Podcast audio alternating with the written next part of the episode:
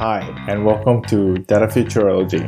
In this podcast, we discuss how data is creating our future. Specifically, we cover applications of analytics, machine learning, and artificial intelligence. We discuss career tips for data scientists on how to lead and create value from data, and also what are the current and future challenges in data science. In this podcast, we interview current leaders in the data space such as heads of and directors of data science and data engineering, chief data scientists, and chief data officers to find out straight from them what were the lessons they've learned in their careers which have helped them get to where they are today. My name is Felipe Flores, and I have over 15 years' experience in the data space, where I've worked on everything from data warehousing to reporting and business intelligence to machine learning and artificial intelligence. I hope you enjoy this episode.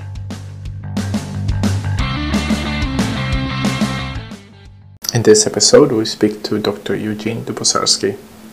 Eugene completed his PhD in neural networks in the late 90s, and he's been working on the business applications of machine learning ever since. Therefore, he has a wealth of experience. For the past 10 years. He's been the director and principal trainer at Presciient.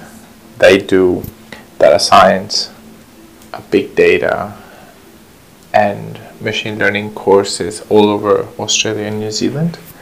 And I have to say, his courses are excellent. I've done a few now, and every time I'm extremely, extremely happy that I um, that I go back and, and do new courses and different courses that he's that he's offering. He's been doing that for about 10 years, doing the training courses and consulting as well. He is the chief data scientist at AlphaZetta, uh, which is a global analytics consulting company in over 25 countries. And also, he is the founding partner at Advantage Data, which is a data science, also a data science consulting company that works with uh, C-level executives. In this episode, uh, we well, we cover a lot of ground. It's definitely a lot, a long, a long and very exciting chat. We talk about data literacy and what managers should learn about data science to help their jobs into the future and to help them become more effective. We discuss questions to ask your potential employer during interviews so you can find really great teams to work in and to go into places where data scientists, where you as a data scientist matter. Uh, we cover his definition of actionable insights. We discuss a lot about the communication skills that a data scientist needs and how that's evolving in the industry and also um, applications of operational and strategic analytics, which turns into how to add value to your organization from data. We discuss all this and much, much more. I had a lot of fun doing this interview and speaking with Eugene. I hope you enjoy it. Hi, this is Felipe Flores, and I'm sitting here with Dr. Eugene Dubossarsky, who is an absolute legend of the industry. Uh, Eugene's philosophy of data science is that it exists only to help make better decisions and add value to the organization where the science, data scientists work in. He has a unique and insightful views of our industry that are both accurate and interesting. And the best thing is that he's very candid with his views, and it's one of the reasons why I I really like him and I really respect him so much. I've been looking forward to this interview for a while, and it should be a really interesting conversation. So, welcome, Eugene. Thanks for being here. Thank you very much for that kind introduction, Felipe. No, very, very well deserved. I've been really looking forward to um, speaking you, to you for some time. So, I wanted to to start by asking you, how did this all happening happen? Where did it come? How did you get started in the field? Where did your interest come uh, start? And how did you? What were your early days like? My early days. Um, Well, first of all, uh, let's put things into perspective. The field, such as it is, hasn't really existed for that long. Mm-hmm. I've unfortunately existed for a bit longer. uh, and I have, I guess, been in the field um, since my undergraduate days. So it, I think it all started when I was having a philosophical discussion with a friend on the library lawn of the University of New South Wales, and we were arguing about the existence of a soul. And I was of a more mystical bent then, and I thought, of course there's a soul, and, if, and there are things science just cannot do. And he said, what about these things called neural networks? You should see what they can do. All this learning stuff. Yeah. Really?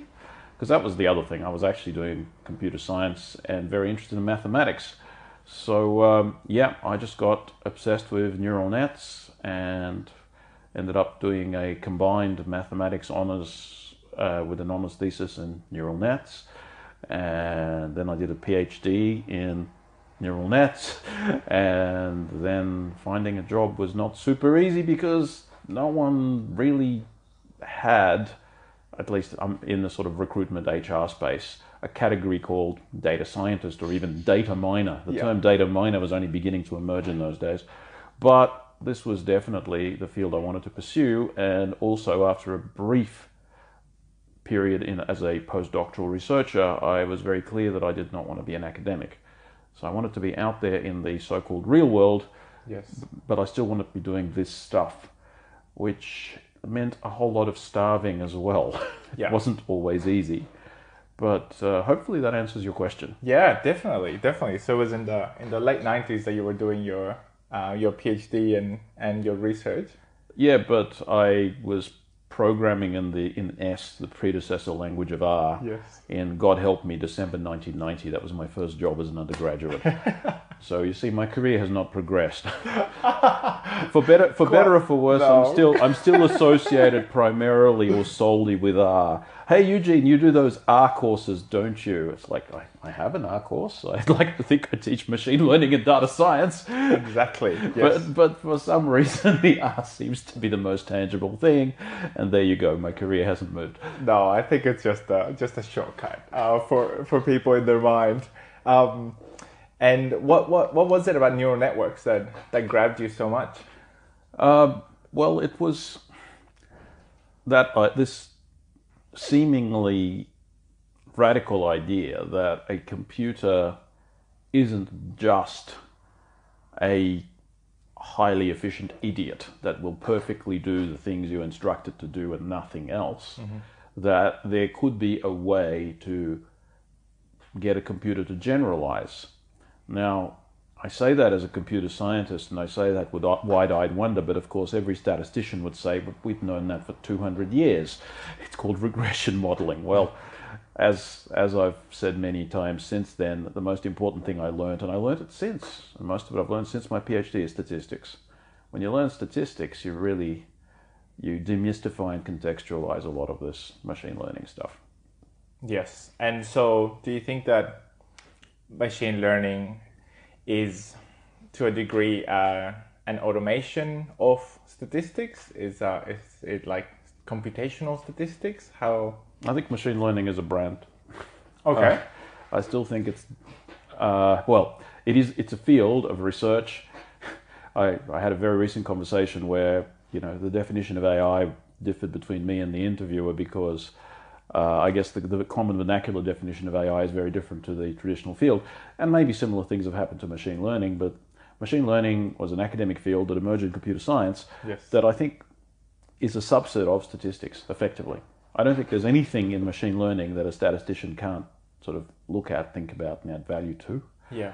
Um, is it an automation of statistics? Um, well, there are many automations of statistics that aren't just machine learning. It's, uh, and is it is machine and the other side is is machine learning inherently automated? I'm not sure that it needs to be automated to add value. There is an incredible obsession with deployment. Yes. And I find that a lot of organizations obsessed with deployment and talking about deployment. Um, Quite a lot. well, I think it's a valid thing to be concerned about if you've got a whole lot of other things in place, but a lot of these organizations don't. But it's a, it's a nice, easy way to as organizations like to do, grow headcount and claim sophistication and present at conferences and so forth. Yes, Um, that's right. Yeah, so like I actually don't think that machine learning or statistics or anything else necessarily needs to be highly automated to add value. I don't think its magic is necessarily high automation. Um, I think the automated aspect, the operational aspect, is well, it's accessible. Um, I guess it's productizable, but in some ways it's overemphasized relative to the um, insights aspect, which is where strategic decisions come from. You can't automate strategic decisions not as easily. Yes. Strate- each strategic decision is fundamentally different to every other. It's much more complex. They're rarer. Um, automating them is going to be a real tricky task. So everybody who's worried about AI taking over the world should ask themselves, well, what sort of decisions is AI replacing? And they're usually commodity things. They're they're the, they're the decisions that are usually made by relatively junior people that where each individual decision isn't that important. In total, they're important, Yes. and they're decisions that would be made anyway. You know, it's, they don't really offer a transformational insight. They offer, they offer so. I mean, they can be strategically transformational in terms of taking you from a loss-making situation to a profit-making situation. Correct. But I think the real the real opportunity for machine learning for AI is the more se- senior stuff. The other thing is a lot of machine learning is actually quite dumb. And a lot of computer scientists don't seem to get this.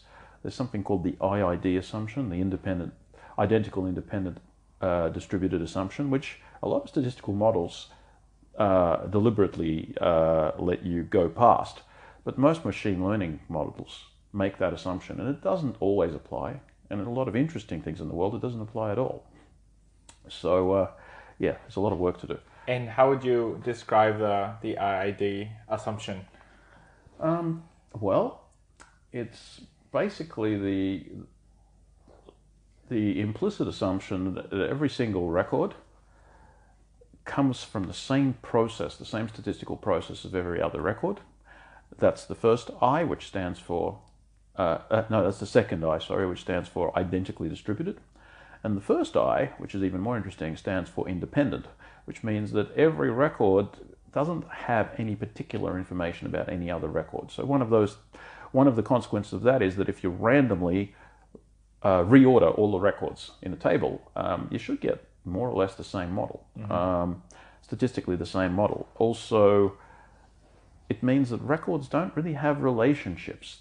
Uh, so your model, unless you really know how to tell your model this, your model won't know that your records are different readings in time, and maybe you have two successive readings, or they're family members and they're connected, or they're friends, or they called one another on the phone, or uh, they're geographically uh, they're geographically close to one another.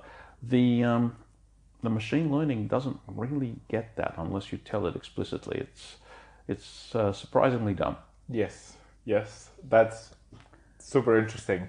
And I do want to uh, backtrack a little bit because um, I was I was saying to Eugene uh, before we started recording that in in doing uh, some preparation for the interview, I listened to other interviews and presentations that you've done, and your answers are so jam packed with content and they're so so rich in information that um, I really wanted to make a point of of going back and exploring some of the the open doors uh, that that you leave behind, and I think that so the I think the first one that that we went to there is um, around automation, and the a lot of people are are saying now at least um, that you know like data science like any other work any type of work is being is being automated.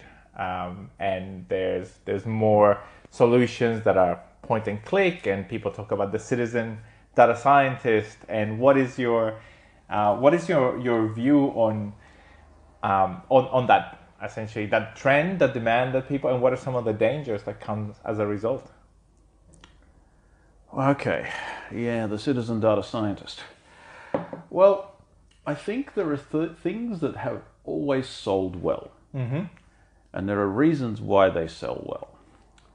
That doesn't mean that they're good for you. Correct. I think there is an element of junk food, or possibly a better analogy might be crack or ice.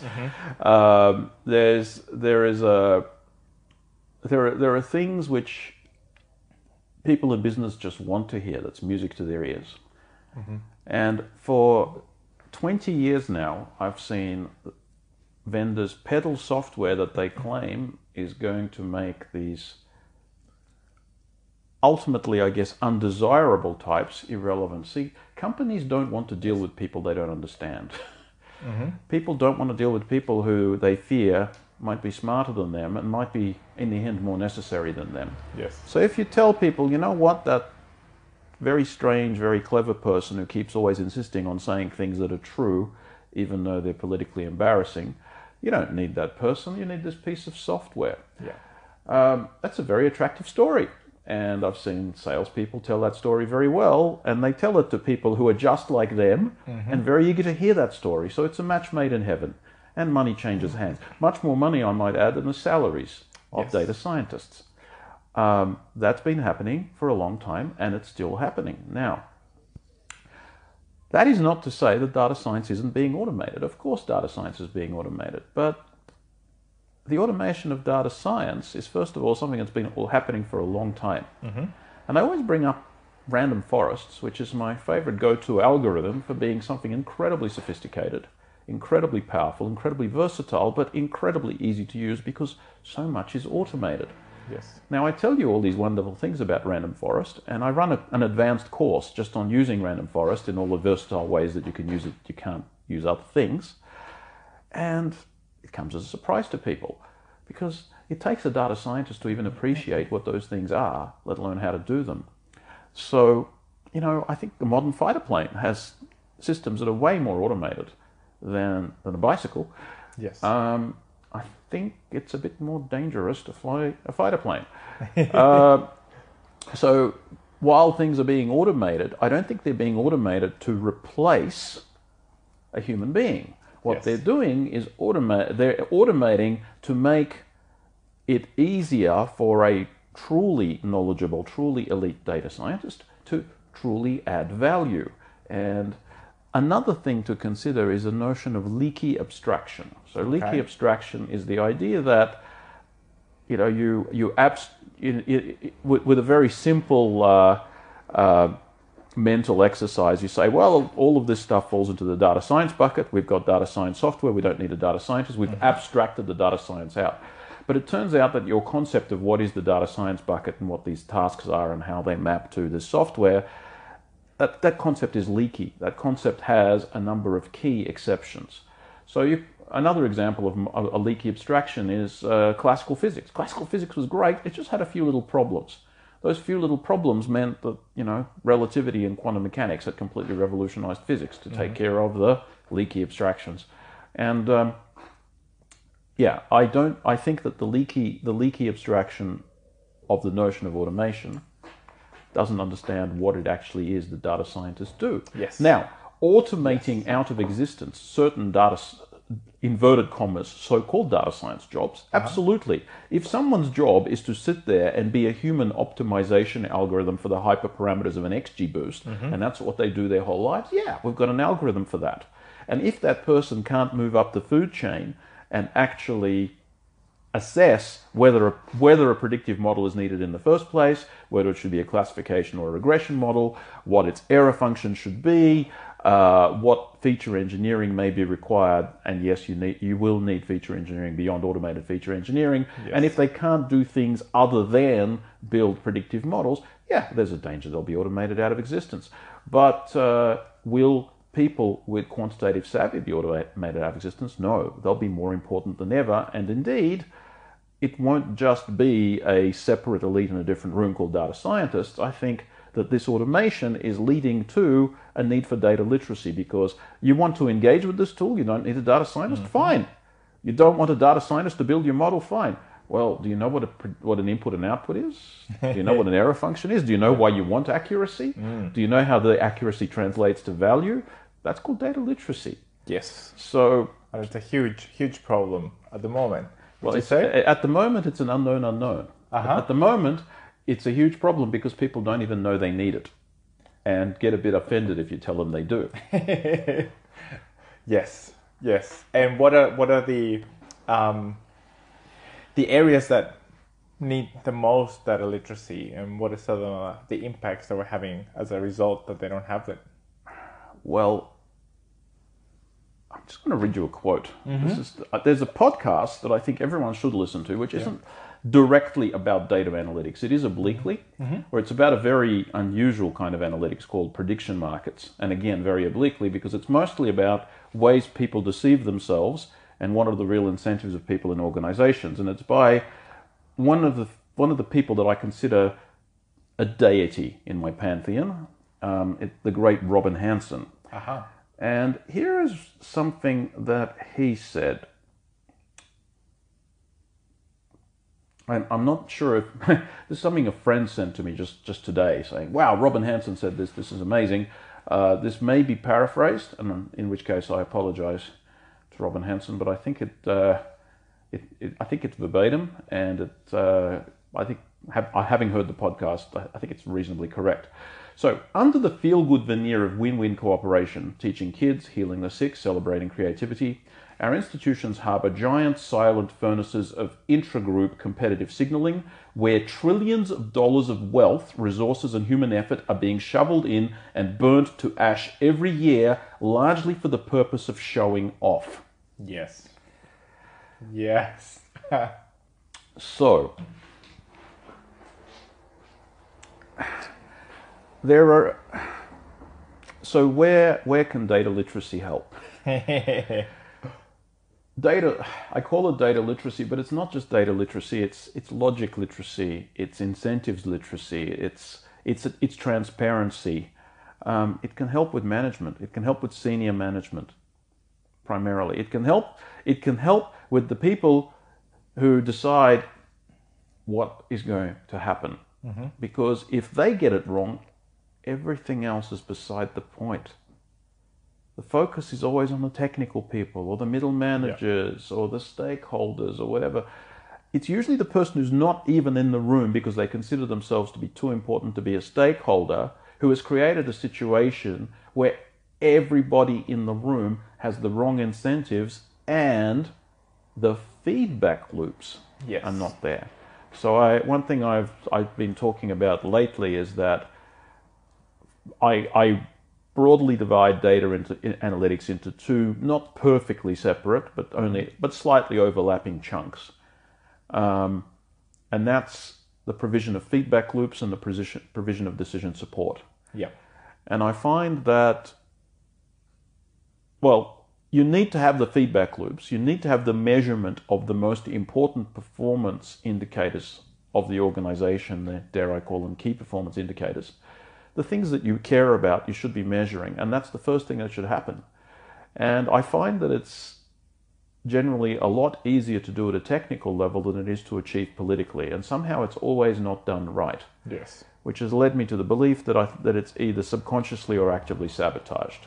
But that seems to be an almost universal situation. And doing the more advanced data science that actually leads to better decision making is kind of pointless unless you're mm-hmm. measuring the effects of those decisions. But what you do find is that without data literacy, you will have all sorts of fancy stuff, clever people, fancy stuff, deep learning, sentiment analysis, huge cloud machines, etc. But somehow the feedback loops are missing. Yes. Somehow the right things aren't being measured or being reported or cared about by people who should see them or, or care about them. Correct. Um, Yeah, a lot of times people don't want to to know, they don't want to look because then it means that they have to deal with certain events. Um, how do you think we can we can foster this intellectual honesty? Oh no. Well, I think I think in our own small way we're trying to do that right now. Mm-hmm. The real question is: Is this futile? Maybe. Is this the right thing to do? Are there better ways to do it? Um, and I think the long answer is I, I actually don't know. Yeah. and it's one, been one of my life's very big frustrations. And like you, Felipe, I've been trying. Yeah. I've been trying in various ways, and I'm still trying. Hence, we're having this conversation. Yes. Uh, I am more and more inclined to believe that it's easier to start something new with the right incentives than to try to reverse engineer. Yeah. I was thinking about that. And if you're gonna reverse engineer, it has to be brutal and dictatorial from the top. Yeah. It cannot work by consensus. I see too many people talking about bottom up. Yes. One of the most common questions I get asked in my presentations is how do I educate my management? Uh huh. How do I explain the value of this to management? Yeah. How do I get buy in? My answer consists of several things. One, it's too late. Two, they don't care. Three, if you educate them, they may be more inclined to recognize what you're doing as a threat and get another job. That's true. The trouble is, I then have to recognize that just about all the jobs out there were like this. Um, something I will draw people's attention to, which I think will be useful, is a presentation I did recently to Data Science Sydney Uh huh. on questions to ask your prospective employer. So yes. the time to get this right is in the interview. The time to find out whether you're you're talking you're talking to someone who needs real decision support and real feedback and appreciates the difference between good and bad offerings on that front and wants to help you do a good job versus someone who just wants you as a very fancy pet and is quite happy to spend enormous amounts of money on your salary because it's not their money but can't get the political capital to also make sure that you get data and good computers to work with and frankly doesn't care Yes. uh, the, the the the the big the place the place to uh, figure out which situation you're likely to be in is the interview, and there are a few simple questions to ask. So Yeah. Please please listen. Yeah, no, I'll put I'll put the the link to that talk uh, on the show notes because it was a, a really really really great one, um, and it definitely incentivizes data scientists to to vote with their feet and to search the the places that are doing it better than others. And I think that well, back to your pre- previous question, that how can we help? I guess something that that yes, that uh, presentation tries to foster is that good data scientists go and work in places where good data scientists are appreciated. Yeah. I have one reservation. I, I, Yes. It's not a reservation about doing this. I think it's a good thing to do because I want good data scientists to have good lives. Yes. I want there. To, I want there to be a healthy, prosperous community and industry. However, I believe that the most dysfunctional places actually prefer bad data scientists. I agree. I agree, and I think it, it doubles up between the you know like the bad place, and then I heard that you had this de- definition of of a bad data scientist or a data scientist that's not doing real data science, and that it comes to the business value, right? And that whether they're uh, helping supporting whether their, their work is supporting decisions that is actually making a difference and whether they're measuring that feedback getting that feedback of the difference that they make and i think that there's there's also a, a part uh, there's also data scientists out there that don't um, work on things that make a difference in their in their organization so it's sort of the, the marriage of the two um, Well, the point that's right. There'll be a bunch of people who are very happy to play corporate games, Yeah. climb political ladders, and support the reputation of their boss, who's only worried about their reputation and nothing Yes. else. Uh, so, all I'm saying is, I have I have no reservations about the value of getting good data scientists to go somewhere they're valued. I just don't think it's going to change the other organizations. I don't think they'll notice or care. they won't in the short term, but they, there's going to be a, a shift because in what I think is that looking at sort of big organizations and and the problem that you were talking about, reverse engineering and changing, uh, you know, a tsunami essentially, uh, and and uh, to a lot of that, you know, startups were trying to almost rebel against that and to say we're going to have uh, proper systems from the start. We're going to value intellectual honesty and we're going to have right incentives and we're not going to try to avoid uh, the corporate politics. And I think that um, a lot of improvements in technology have allowed that to to be able to be done. Uh, but there's there's a lot of uh, improvements being done beyond the technology. Well, I agree, and as I said, creating things from scratch, the startups. Um, I, another theme of mine is that yeah. in Australia, at least, we have a very affluent economic environment. Mm. We have we have protected sectors. We have oligopolies. Um, it would take it would take an economic shake-up, but I've, I've always I've always seen the situation as analogous to the dinosaurs and the comet. It's only when the comet comes that the uh, the tiny little mammals will come into their own, and the tiny little mammals here, I think, are startups that will very efficiently and with the right incentives and with good transparency, good feedback, good decision support, actually use technology and use use data, use information, um, use use people to actually achieve have objectives and try to achieve objectives. Yes. I think more broadly, there is a move towards, uh, I guess, everyone becoming a freelancer. Mm-hmm. I've been one for 10 years. You're one too now.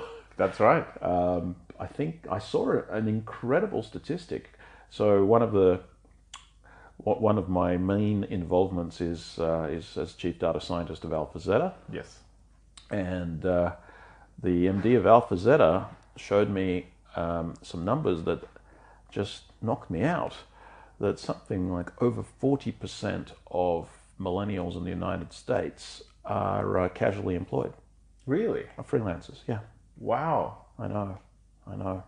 So the, the, I think I think the, the freelancing trend, the my, you know the micropreneur trend, whether you're whether you're driving an Uber or you're starting the next Google, yeah.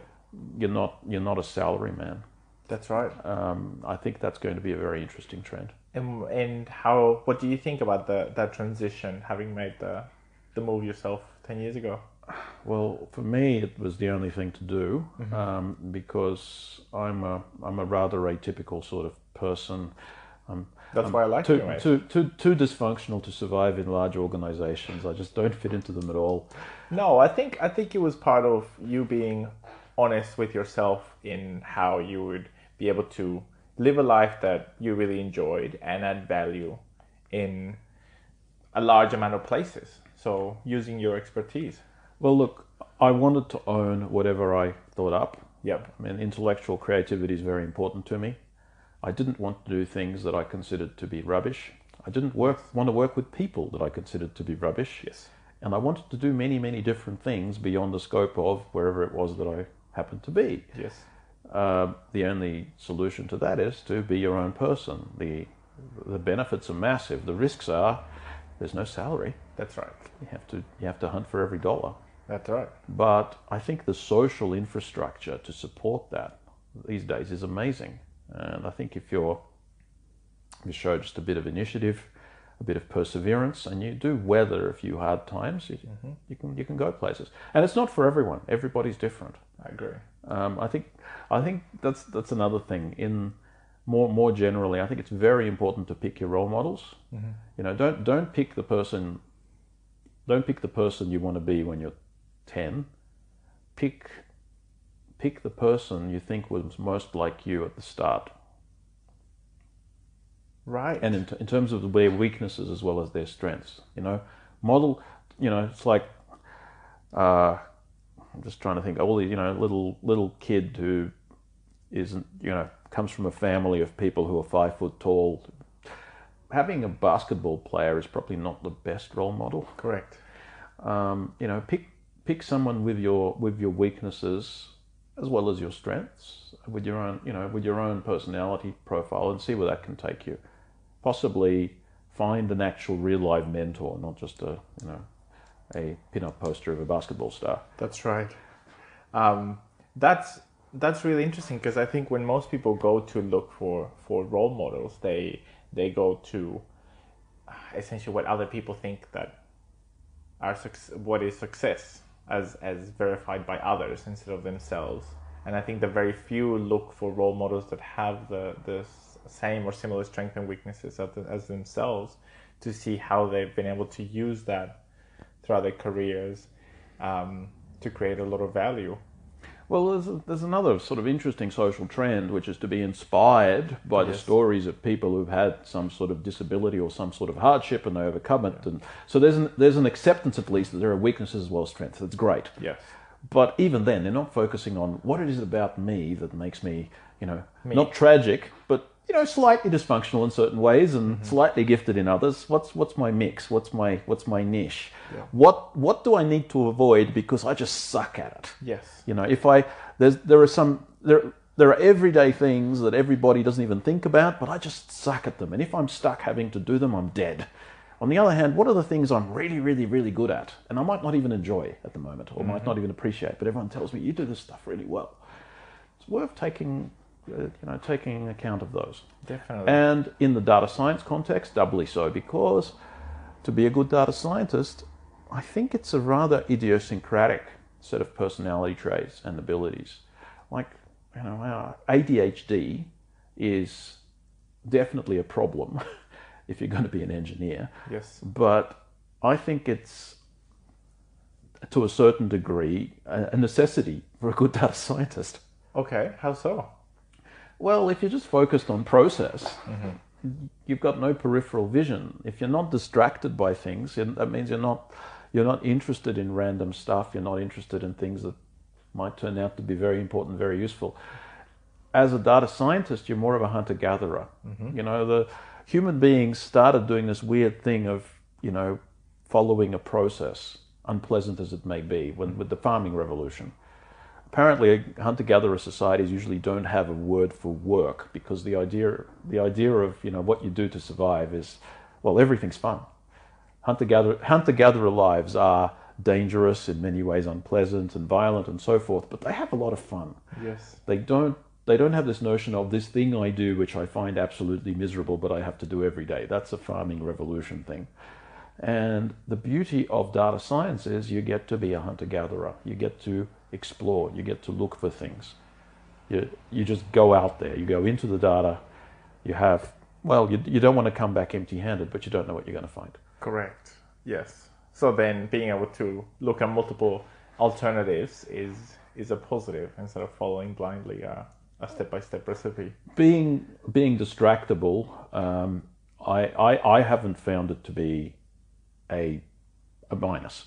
Yeah. An overall minus. It's, it's certainly a minus in many different ways. And yes, when I have to sit down and put put a course together, as I have to today, what am I doing here? I'm doing an interview with you. So I'm distracted. Thank you for that.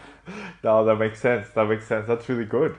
And um, you mentioned you mentioned mentors. Um, what do you think is the, the role of mentors in, in data science and the, the importance of them? Uh, okay, so it, it's amazing what you can find for free on the internet. Mm-hmm. Now, just, just to give you some perspective, when I was doing S programming at the Australian Graduate School of Management in 1990, I didn't know S. So I found I found a job on the School of Computer Science notice board. I turned up. They said, "You've got the job. Go and learn this language and go and deploy what was it, a clustering algorithm." I heard of. And I had to learn S. And the way I had to learn S was luckily there was a book in the AGSM library, and this book was literally physically falling apart. Right. And this was my only way to learn this programming language. Now, I look at what you can do these days. You've got videos, you've got courses, you've also got communities and meetup groups and everything else. Learning technical stuff, learning languages, learning stats, learning machine learning, learning data visualization, you can learn whatever the heck you want. And you can do all that as a 12 year old. You don't have to wait until you've graduated. Correct. If you have the right motivation, if you're self motivated, you can learn everything from the privacy of your own bedroom in your fluffy bunny slippers. um, you, can, you, you can acquire all of that. What you can't acquire as easily is how that stuff meets the real world. Mm-hmm. What you can't acquire as easily is how do I get and keep a job I like? How do I progress? How do I, you know, the usual questions. How do I win win support? How do I um, communicate? Um, and how we and then there is this stuff kind of closer to the technical, which is how does the technical work out in the real world? What sort of compromises do I have to make because, well, the technology is limited, or people's understanding is limited, or I just have to do things quickly? Yes. Uh, what? A, how do I ascertain people's real needs versus the needs that they're claiming to have? Um, you know, at some point, if you want, we can talk about the how visualization. Everybody thinks visualization is one thing, but it's actually two disciplines and three black arts. Right. And the black arts are all yes. about uh, visualize. Uh, that's what I call it. Visualization for something other than communicating information. Right. Which unfortunately is a huge chunk, if not the majority, of the reasons that visualization is done. What absolutely astounds me is how, for so many people in our industry, they don't actually see any distinction between adding value and conveying information mm-hmm. and just following a process to make someone look good. Correct. They actually don't understand that there's a difference. Yes. Or, or sometimes even um, a, a perpetual exploration of new technologies or ideas that don't have uh, a real business need or business drive and that internally they're trying to find people in the organization that are excited about what they're thinking of, uh, of the what the data science team is thinking about doing. Well, uh, there are okay. There are two pathologies of data science uh-huh. teams. Uh-huh. Yeah. And they both stem from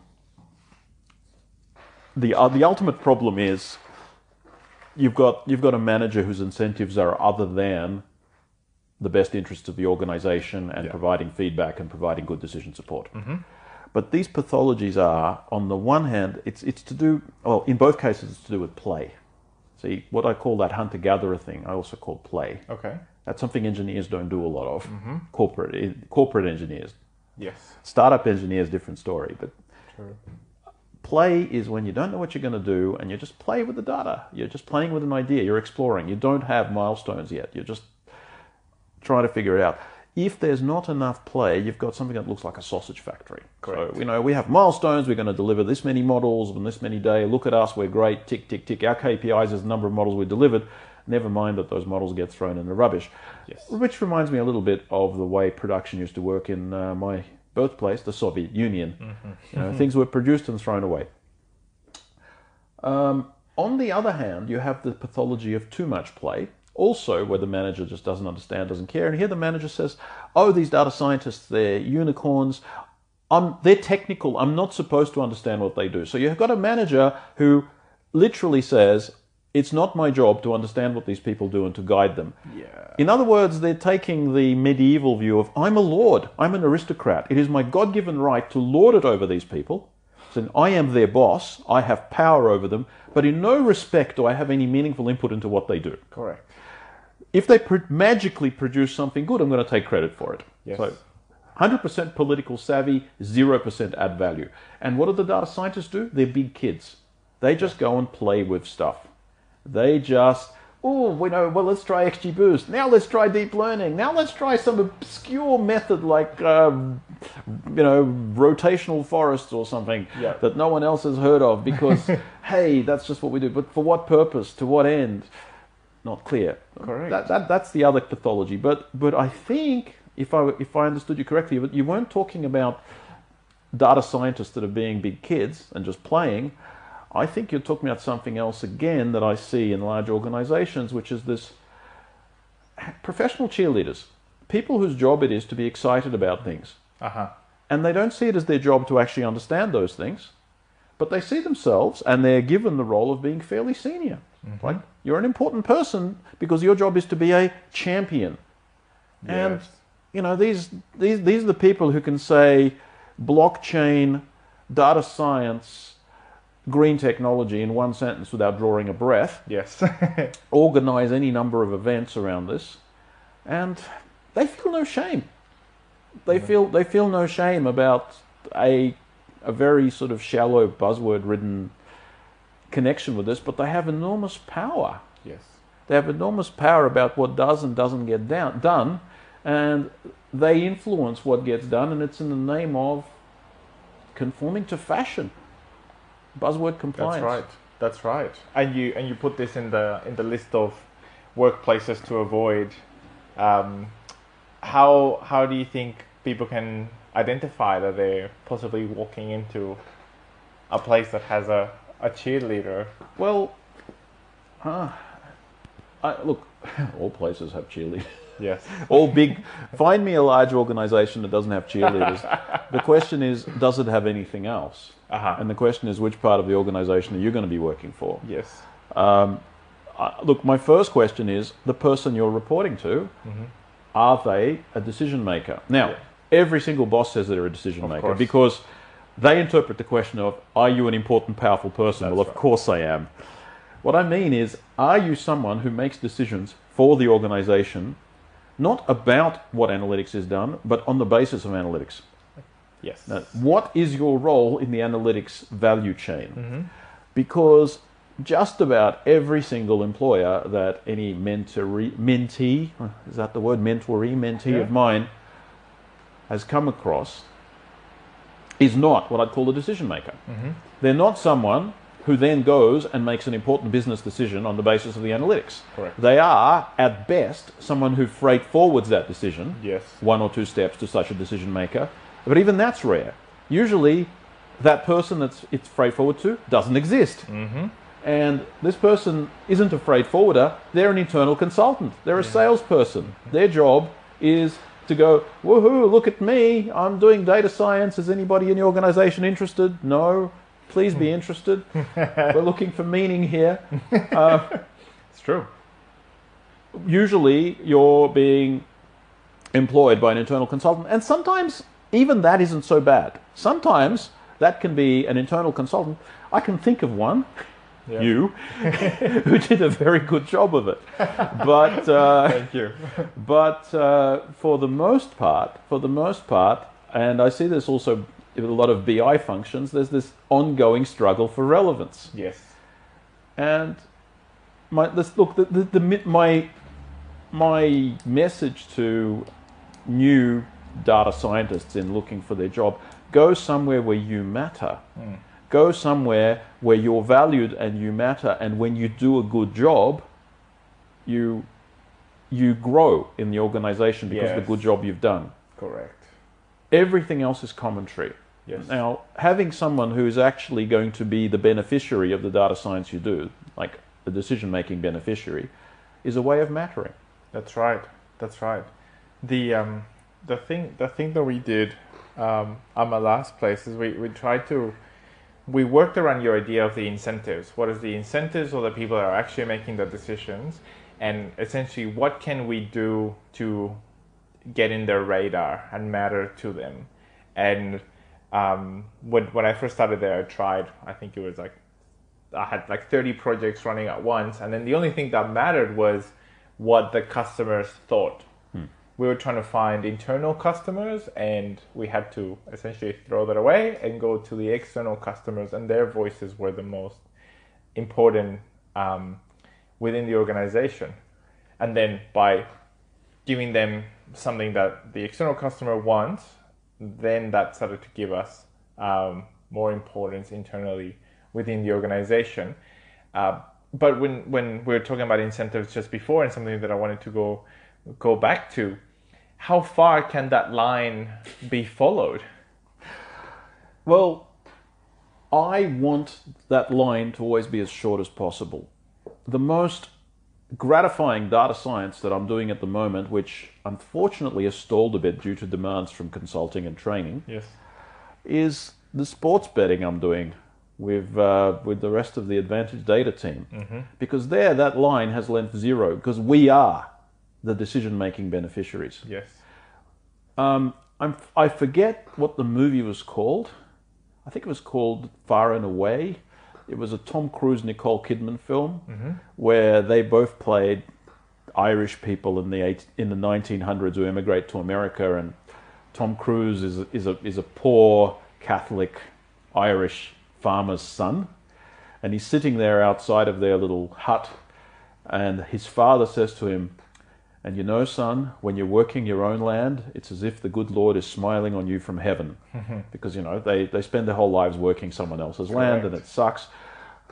Um, that's how I feel in the context of how far does that chain have to go. When you're working your own data to make your own decisions, that's the best thing of all. When you are the decision maker, when the data scientist is the decision maker, that closes the loop. Yes. Then there is no incentive problem. There is no prin- what's called principal agent problem. Yes. There is no communicate. There is. That's the best way to be. The second best thing is that your client, your direct client, is the decision maker. I find the most important distinction that I always ask people, and when I'm as a consultant, people say, "Oh, we want to commercialize our data." Mm-hmm. The first thing I ask them is, "Okay, do you want to use your data to make better decisions?" Or do you want to sell the data mm-hmm. or some analysis of the data, models, whatever, to someone else? Because that has enormous, enormous bearing on everything else. Like, I wouldn't have, if you want to do both, that's fine, but I wouldn't even have the people in the same building. They're completely different people doing completely different things. One is a product, the other one is, is, uh, is intelligence and strategic guidance for your organization. Now, Yes. there is there is some connection between the two when you look at you look at Amazon, you look at Google and how stuff that they've done for themselves they do package up and sell on. That's fine. Yes, you can do that. But there is still a fundamental divide between being a a product provider and being and being a decision support. What's interesting to me is how that's a strange and new idea to so many people. Yeah. To me, it's a fundamental idea because of that divide. Yes. And the implications are simple. If you're doing direct decision support, mm-hmm. then the better the analytics you do, the better. You know, the better your, the more accurate your predictive model, the more money you're going to make. Yes. You know, the, the better your insights, however however tricky they are to understand, the more the more competitive value you get. If it's a product, you can do the best analytics in the world, and your client may still be too ignorant or too distracted or whatever to appreciate that. Yes. You could also do something very pretty and uh, very uh, buzzword compliant, and they're going to go, "Wow, this is great!" And you go, "I didn't even do anything." Yes. Definitely So- seen that. Yeah. So whether you have a, a chain of length one or a chain of length two matters a lot. When you have a chain of length three or a chain of length four, it starts going nuts. And in my experience, when your chain is of length three or a chain of length four, there's usually someone, usually one or two handshakes away from you, who frankly shouldn't be in there at all. Correct. and actively destroys information. Yeah. Like exactly what I've what I've seen. Yes, I agree. I agree completely. Um, yeah. And the uh, sorry. So I, I look for chain of length zero. Yes. That's my favorite. exactly. Um, and how? Uh, obviously, there's there's so many there's so many things there. In in um, at the last place that where I was working, we were offering.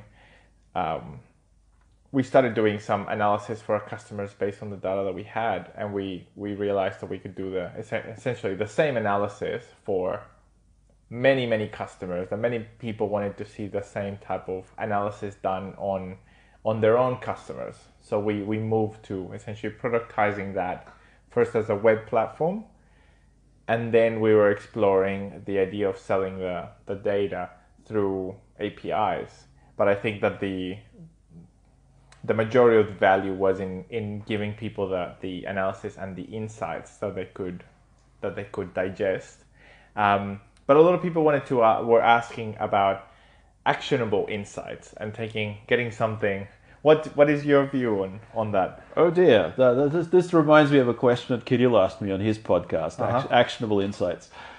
Uh, maybe I shouldn't be so cruel. in my answer. um, I think, I think if I'm to be kind, most people are not trained to think. Most people are not didn't get to where they were by synthesizing large chunks of complex information. So when you give them a whole bunch of new chunks of complex information, they go, "What the hell is this?" On the other hand, I think what distinguishes a good decision maker from a crap decision maker is precisely their ability to grab these chunks of information and use them. having said that, um, I guess from their, the perspective of the people who are saddled with information they don't know what to do with, is it's information they don't know what to do with, and they call it not actionable. Correct. And that's me being kind. Yes. That's me being kind. Because if I were to be unkind, I'd say that in some cases they go, well, isn't your job to come up with decisions for me? Mm-hmm. So Yes. if, if, if not actionable means I can't think about this, can you make it a little bit simpler? I can be semi forgiving. I'd say, well, your heart's in the right place, you just happen to be a mediocre decision maker. But if they say, give me the decision I'm meant to make, that's your job, and I'll go and take credit for it, that's where I have some serious issues. Exactly. And that's where um, automation does come in. because if we're going to talk about automation, um, I think the irony is that I don't think it's the data scientist who's in danger of being replaced.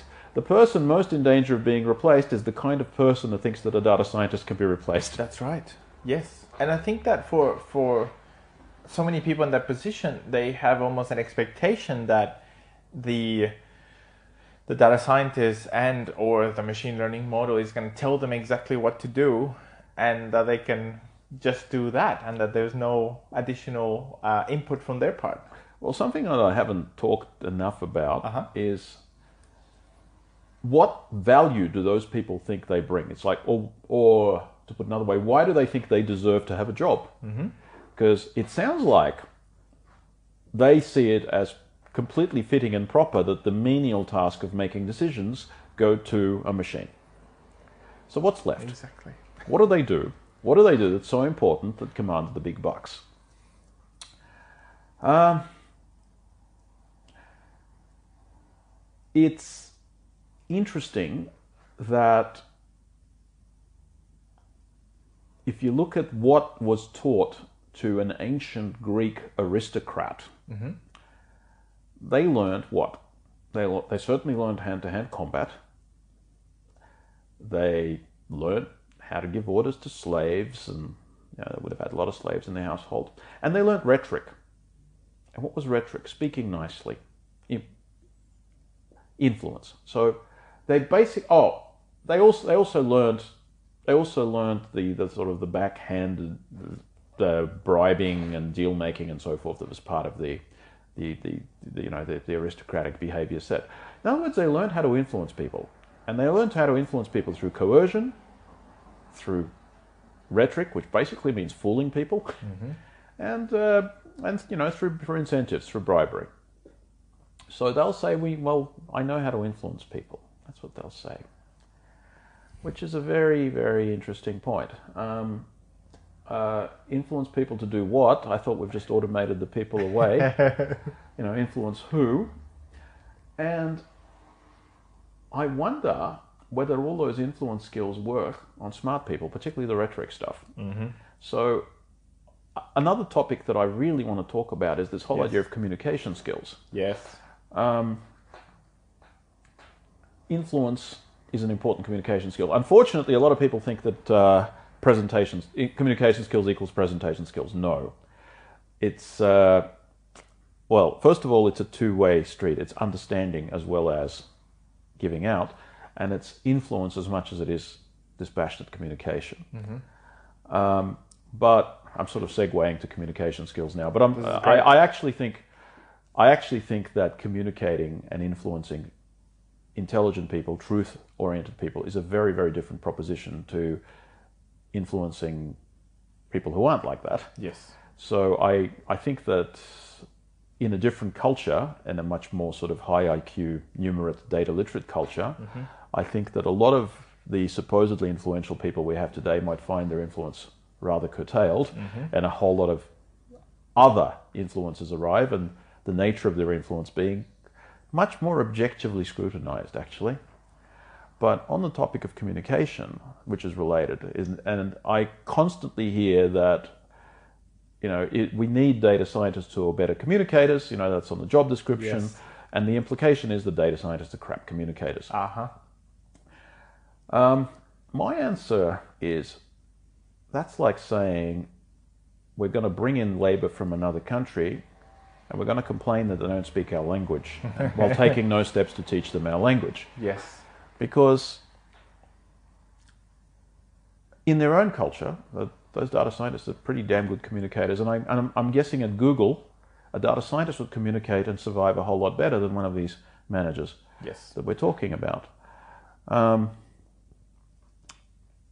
I also think that when you talk about data scientists having a communication problem, they know that.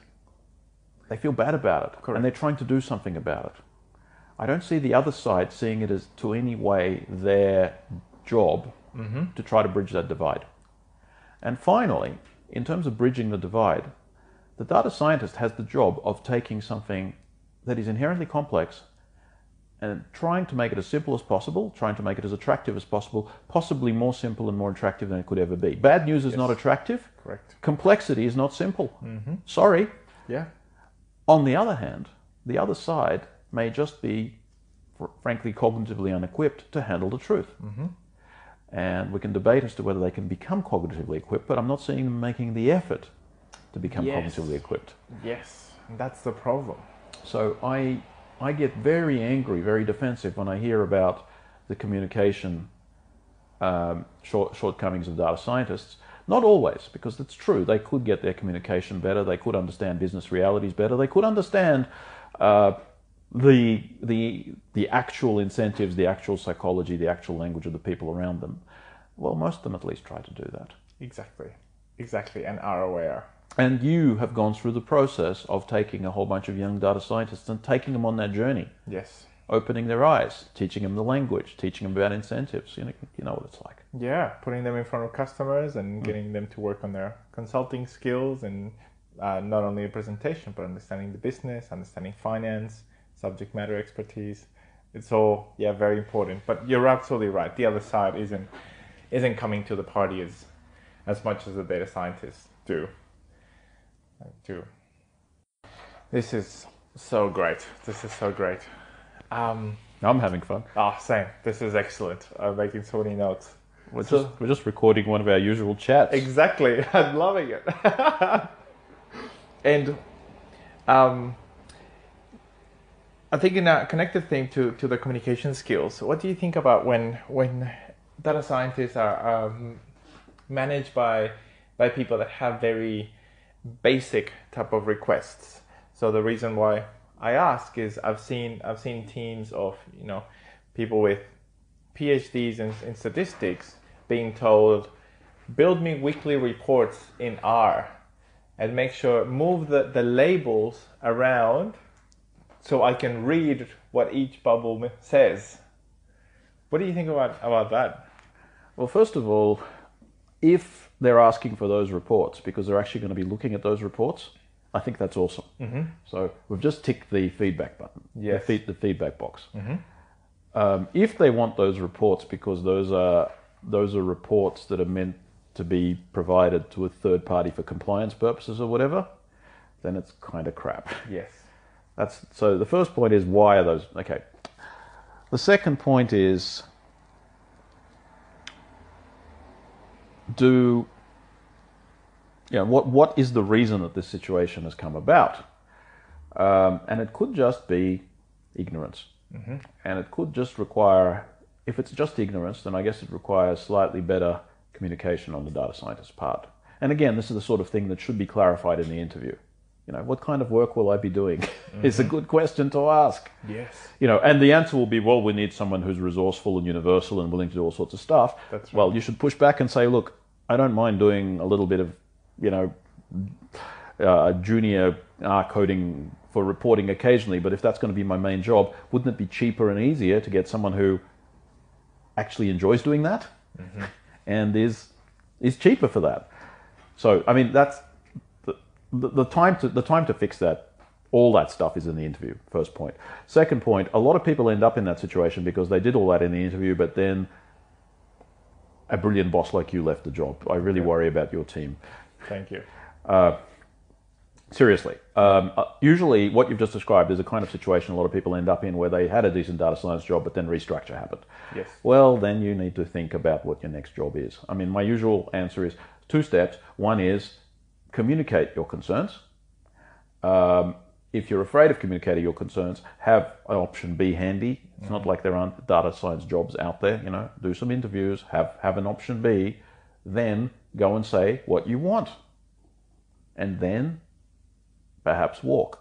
Yes. Or, or if you're afraid of walking, or you don't want to walk, or whatever, you know, maybe you have a reason to still be there. Fine, more complex. But Yeah. if all you're doing is is uh, you know micromanaged uh, uh, reporting with uh, with with formatting crap, well, that's not a job I'd want to do. I'd walk. Definitely, definitely, definitely. Yes, and yeah, I've, I've had so many cases where I've, I've in in those cases I've brought up almost like an, an analytics maturity curve to say you're asking for dashboards, you just want information to be presented to you. What are you going to do with this information? What decisions are you going to make as a result? And if you can't tell me that, then let's work on that first, and then try to move people up the up the value chain instead of just giving them Well- information for information's sake. I think it's worth having people on your team who are possibly even aspiring data scientists, but are junior, you know, enjoy doing that sort of thing. Um, all right, it's, it's, it, pe- people do ask for this, and have you know, reporting is a legitimate thing to do, but Definitely. but you certainly don't want to waste a PhD level data scientist time with this stuff. I know. Yeah, it's terrible. And uh, what do you think about the um, data science teams? About their composition, their position in the in the organization, how and how to structure one. Well, I'm beginning to wonder whether uh, wh- whether the category is going to start sort of fragmenting and being redefined. So Okay. I actually think that, well, the, my my analogy is IT. We, Yes. we still have IT. Mm-hmm. You know, 30 years after you know computers started appearing in offices in a ubiquitous way, you still have IT, but we also have way more computer literacy among the regular population. A lot of things that IT used to do, just you know, there's an app for that. Yes. Oh, by the way, this is also my answer to automation. Mm-hmm. So, what, whatever whatever happened uh, with IT, I think is going to happen with data science, where true expertise is going to be more important than ever. But that true expertise is going to work at a much higher level of abstraction. Uh huh.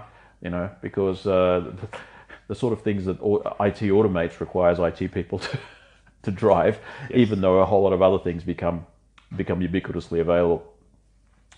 Um, so, in terms of the compositions of teams, I actually think that having data savvy people just making decisions is just going to be how the white collar world is going to work. If, you, mm-hmm. if if you're not doing something that a computer can't do, you won't have a job. Yes. And in the white collar world, let's see, you're not you're, you're not doing the sort of things like being a I don't know a, ma- a, a physiotherapist or or being a, a dance instructor. Heck, maybe even robots will replace those. I don't know, but mm. you know, they're in the white collar world. You're basically being a machine. Yes. You're being a machine, and you need to be a machine that, that a, a real machine can't be more cheaply Correct. which means basically telling machines what to do and thinking in ways that machines can't think. Mm-hmm. So I think the, the geek jobs, the IT jobs, and the data science jobs are always going to be there, and the other jobs are going to go away. The other jobs are going to look more and more like geek jobs and IT jobs. So telling telling machines what to do and making sense of what machines are saying to the to the extent that machines can't are going to be the only jobs. Mm-hmm. Now, does that make you a data scientist? It only makes you a data scientist if, in order to do these things, just like you know, using an iPhone doesn't make you a computer programmer. Mm-hmm. But uh, 30 years ago, everyone would say you're you're programming a computer every time you use your iPhone. That's right. Um, Similarly, uh, I think uh, making making data driven uh, uh, making data driven decisions and looking at insights doesn't make you a data scientist. It just makes you data literate. Um, so specialists are going to be the people who are still coding, and data scientists are going to be the people who do non-trivial statistical stuff to extract non-trivial insights that cannot be extracted automatically. The other thing is, I think you're still going to need data scientists to explain the non-trivial insights. Yeah. I think the, the the very fact that the insights themselves are complex, the fact that there is you know uncertainty that's multivariate and changing over time, um, that is going to be doing people's heads in for a very long time and is going to need mediation. Yes. So uh, I think the data science job will evolve. Will there still be data science teams? Uh, there'll probably be something like data science teams, but there'll also be something like data science in just about everything. Yes, I I obviously could not agree more. I think that the the a lot of the value of the data scientist comes in contextualizing the information for for people, and that I think that's contextualizing the research on how it can be applied to the particular situation that the organization is in, and then communicating that to to people. Well, the most key communication skill right now, and I don't think it's going to go away, is just facilitating the whole question asking, question answering process. Mm-hmm and putting a, a, kind of a logic referee around it. In my my science fiction organization of the future, there's like a logic referee whose job it is to sort of walk in and say, "No, time out. That doesn't make any sense." Oh, that would be excellent. Or, or uh, time, or that's nice. How do you know that? How can we test that assertion? Yes. So I, I see good good senior data scientists, good senior chief data officers do that, and I see good CEOs appreciate that rather than try to shut it down. Yeah. Because in Australia, at least, that's considered bad manners. Exactly. Yes, to a lot of people. Yeah, it's considered bad manners to uh, to challenge people on the logical or empirical basis of what they're doing. It's bad manners to tell someone they're wrong. Mm-hmm. See, I've I've actually heard I've heard of someone go to HR on someone for telling them that they're wrong. what? Yeah. Yeah no, that's extremely detrimental for for the organization to have a culture like that. Well, it's detrimental for the organization, but uh, this is where the principal agent problem comes in. Is it detrimental mm-hmm. to anybody with the power to decide what the organization does? Yes. Yes, exactly right. Interesting. So, do you think that the the people that are data literate and maybe the data scientists are the people that are going to be rising to through the ranks in different organizations and moving to to the top um, in the in the short to medium term? Um, I think the moment there's a serious economic crisis, mm-hmm. we, we're going to start seeing that. Yes, because the world is complex, the world is fast. When when the existing sort of social social networks, social hierarchies are insufficient to sustain people, and people need to actually develop real value and make make good decisions. The ones that are making good good empirical decisions are the ones that are going to be successful. Yes. So Darwinian evolution means that yes. Question is when. Correct. And then what are what are the, the components of of that future leader? I think obviously data literacy is a, a big one. Um, but I think that there's also a debate around what should be done versus what can be done, and uh, that's something different to to data literacy. Well, I do expect that we will come to the point, and we're nowhere near it yet mm-hmm. in Australia, where the chief intelligence officer, chief analytics officer, call them what you will, is the most likely next in line for CEO yeah. as happens in governments and militaries. You know, the head right. the head of intelligence is a candidate for uh, head of state. Look at Russia. Um, actually, yeah. I'm not sure if Putin was actually head of the KGB. I don't think he was, but uh, or FSB. But uh, he was he was a highly placed intelligence officer, and that set him up very well to be a head of state. And that happens a lot. Interesting. Um, you know, who understands the inner workings of the organization like a machine? Who understands all of its all of its threats and all of its opportunities. The intelligence people, well, that's what that's what analytics is. It's intelligence. That's right. Um, that's right, and uh, and that's what should be possibly more of the focus because I think that so far, at least most of the. Oh, like actually, tell me what you think. But do you think that the most of the value from analytics to date has either do you think has come from strategic analytics or operational analytics so far? Um, I'm seeing a lot of operational. Yes. I'm yes. seeing almost exclusively operational. Yes. Yeah. And I, uh, same same here. And I think that there we probably need to move to doing more strategic analytics to be able to move in in that direction. Would would you say? Well, operational analytics requires a far less data literate management. Okay. As long as they're data literate enough to appreciate a final KPI Uh huh. going up Yeah.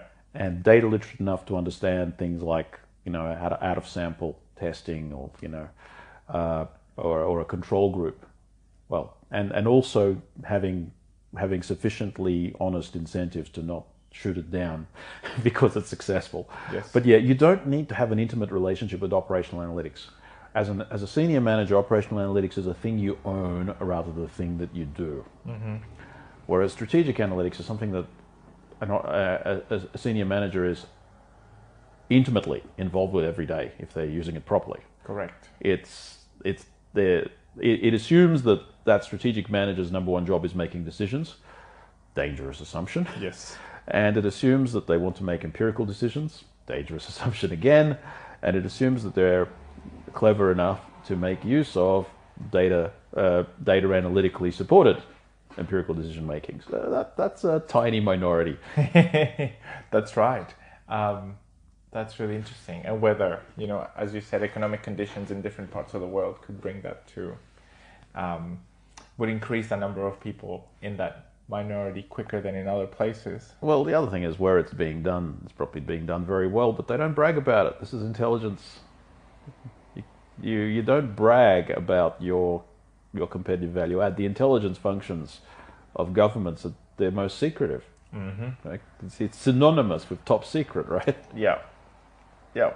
And so do you think that as, um, as data science evolves and, and matures, people are going to be more like that? Well, I think people already like that. It's just that there's a there's a selection bias. The stuff you see is the visible stuff. Mm-hmm. You know, the people who will go and present at a conference are presenting at a conference because their organization doesn't think the stuff is sufficiently strategically sensitive to say nothing about it. You don't hear hedge funds talking about their trading strategies. And I'm not hearing much about intelligence agencies analytics either, though I suspect they do quite a bit. Yes, and quite interesting things. That's yeah, really really interesting. And um, before you mentioned the uh, something that I think about in terms of a generalist versus a specialist. Oh, the citizen data scientist. Well, you, yeah, you mentioned uh, about specifically. You said uh, engineers that are not moving up the the value chain to be able to do um, to be able to do more work and, and provide more value. Where do you think the, the line is for generalists and, and specialists, and where should people be thinking about going with their career? I think the first thing I'd say about career is if you if you if you're taking a career in this field, mm-hmm. you're taking a big risk. Okay. It- it's a risk with big upside, but it's a risk. Mm-hmm. I have had no idea where my career is going to be from you know one decade or even year to the well five year period to the next. Um, so yeah, the world is a rapidly changing place, and this is an inherently kind of rapidly changing role.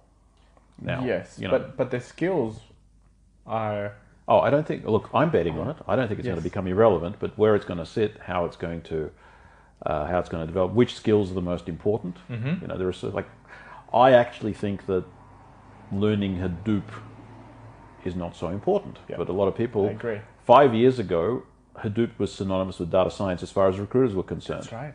You know, data scientists must learn, must know Hadoop was a, a typical job ad. I know. Um, I, ne- I didn't think it was important then. I don't think it's important now. I was the same. I yeah, exactly the same. I never really. I, I looked into it enough to to have a, a general understanding of it and appreciation for it, but I didn't. So my, my first, so just preface my answer by saying I actually don't know, but um, I think if I think back to my computer science degree, Yes. so I did computer science and I did maths. So I did double honors, uh, uh, combined honors, and I look at everything I learned in, in computer science with with tiny exceptions. Like I look at the amount of time I spent learning certain things, with some tiny exceptions, which was the more abstract stuff like algorithms, you know, and relational databases, the theory, not so much the language. Yes. That stuff stayed. Probably 90% of everything I've learned in computer science is woefully obsolete. Yes. Everything I learned in maths is as relevant today as it was then. Right. I think learning the permanent stuff is important, mm-hmm. and learning the philos- and the philosophical stuff, the sort of stuff, the sort of stuff that we've focused on in this discussion, I find is something most data scientists don't seem to want to think about at all. Yeah. But I think this is the most important stuff. Um, you know, what is truth? What role does data science serve? Um, and then what is uncertainty? What is structure? What is a decision? Yes. Um, what is a prediction? What is a visualization? These are the most important things to understand. So if you've got those basics, then you can you can sort of fill in that box with whatever methods or tools Correct. become relevant at a given point in time. If you start focusing on on specific tools, specific technologies, that's not that's not timeless and that's not strategic. Correct. Correct. It's a very short term view. It's a very short term view and it's also a very junior view. That's Yes. that's you know the I've I've I can program in Python and I've built my own uh, neural net in Keras. Well, that's wonderful. That's not going to put you in line for CEO. Correct. But it also, but the other thing it might not do is it might not put you in good stead when in, I don't know, maybe in 10 years' time, quantum computing does become a thing. And I think that uh, one thing that might happen then is that we have a completely different tool set. Definitely. We start solving completely different set of problems. Um, we do it with a completely different set of tools. We use completely different languages. Um, in fact, oh, another reason I think people should study their maths is quantum computing, because what Boolean language is to regular computing, um, abstract linear algebra and tensor algebra is to quantum computing. But that's a whole different story. Yeah, right, because you've been um, you've been studying and get, and following quantum computing. I'm teaching. Well, we just we just taught our first Presciient course on quantum computing this week. Actually, Amazing. That was uh, that was, was that Tuesday, Wednesday. Um, but what I what I'd like to see is people studying statistics and people thinking more philosophically. I'd say go and read just about everything Robin Hanson wrote. Uh-huh. You know, go and go and certainly listen to Robin.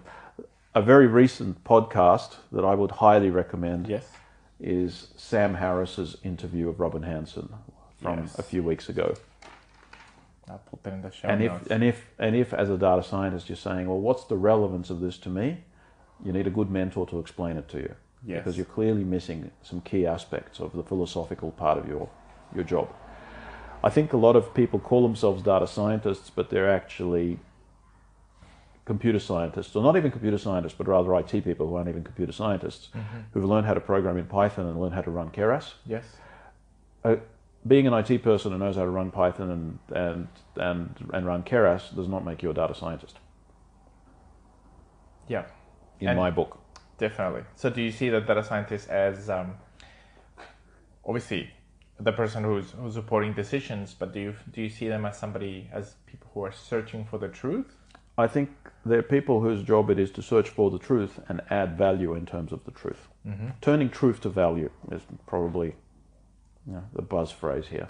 Well, I think it's spot on because it, it that highlights that it's more than the technical side that you do need to be able to to influence, to communicate with people, to to be able to change people's minds and help them understand. Understanding that it's it's a two way street, as you as you were saying before.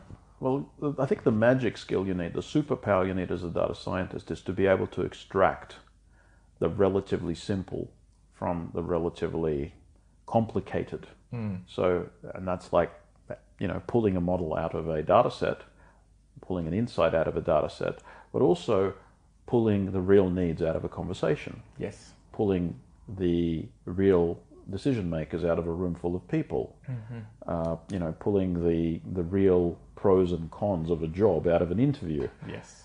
I think that uh, the ability to extract the most important stuff from situations, formally and informally, with electronic data or not with electronic data, is the thing that's going to make you a successful data scientist. Ah, could not agree more. Could not agree more. That's so important. And then that's how how how can we foster that or teach that in the community? How can people, how can data scientists learn that?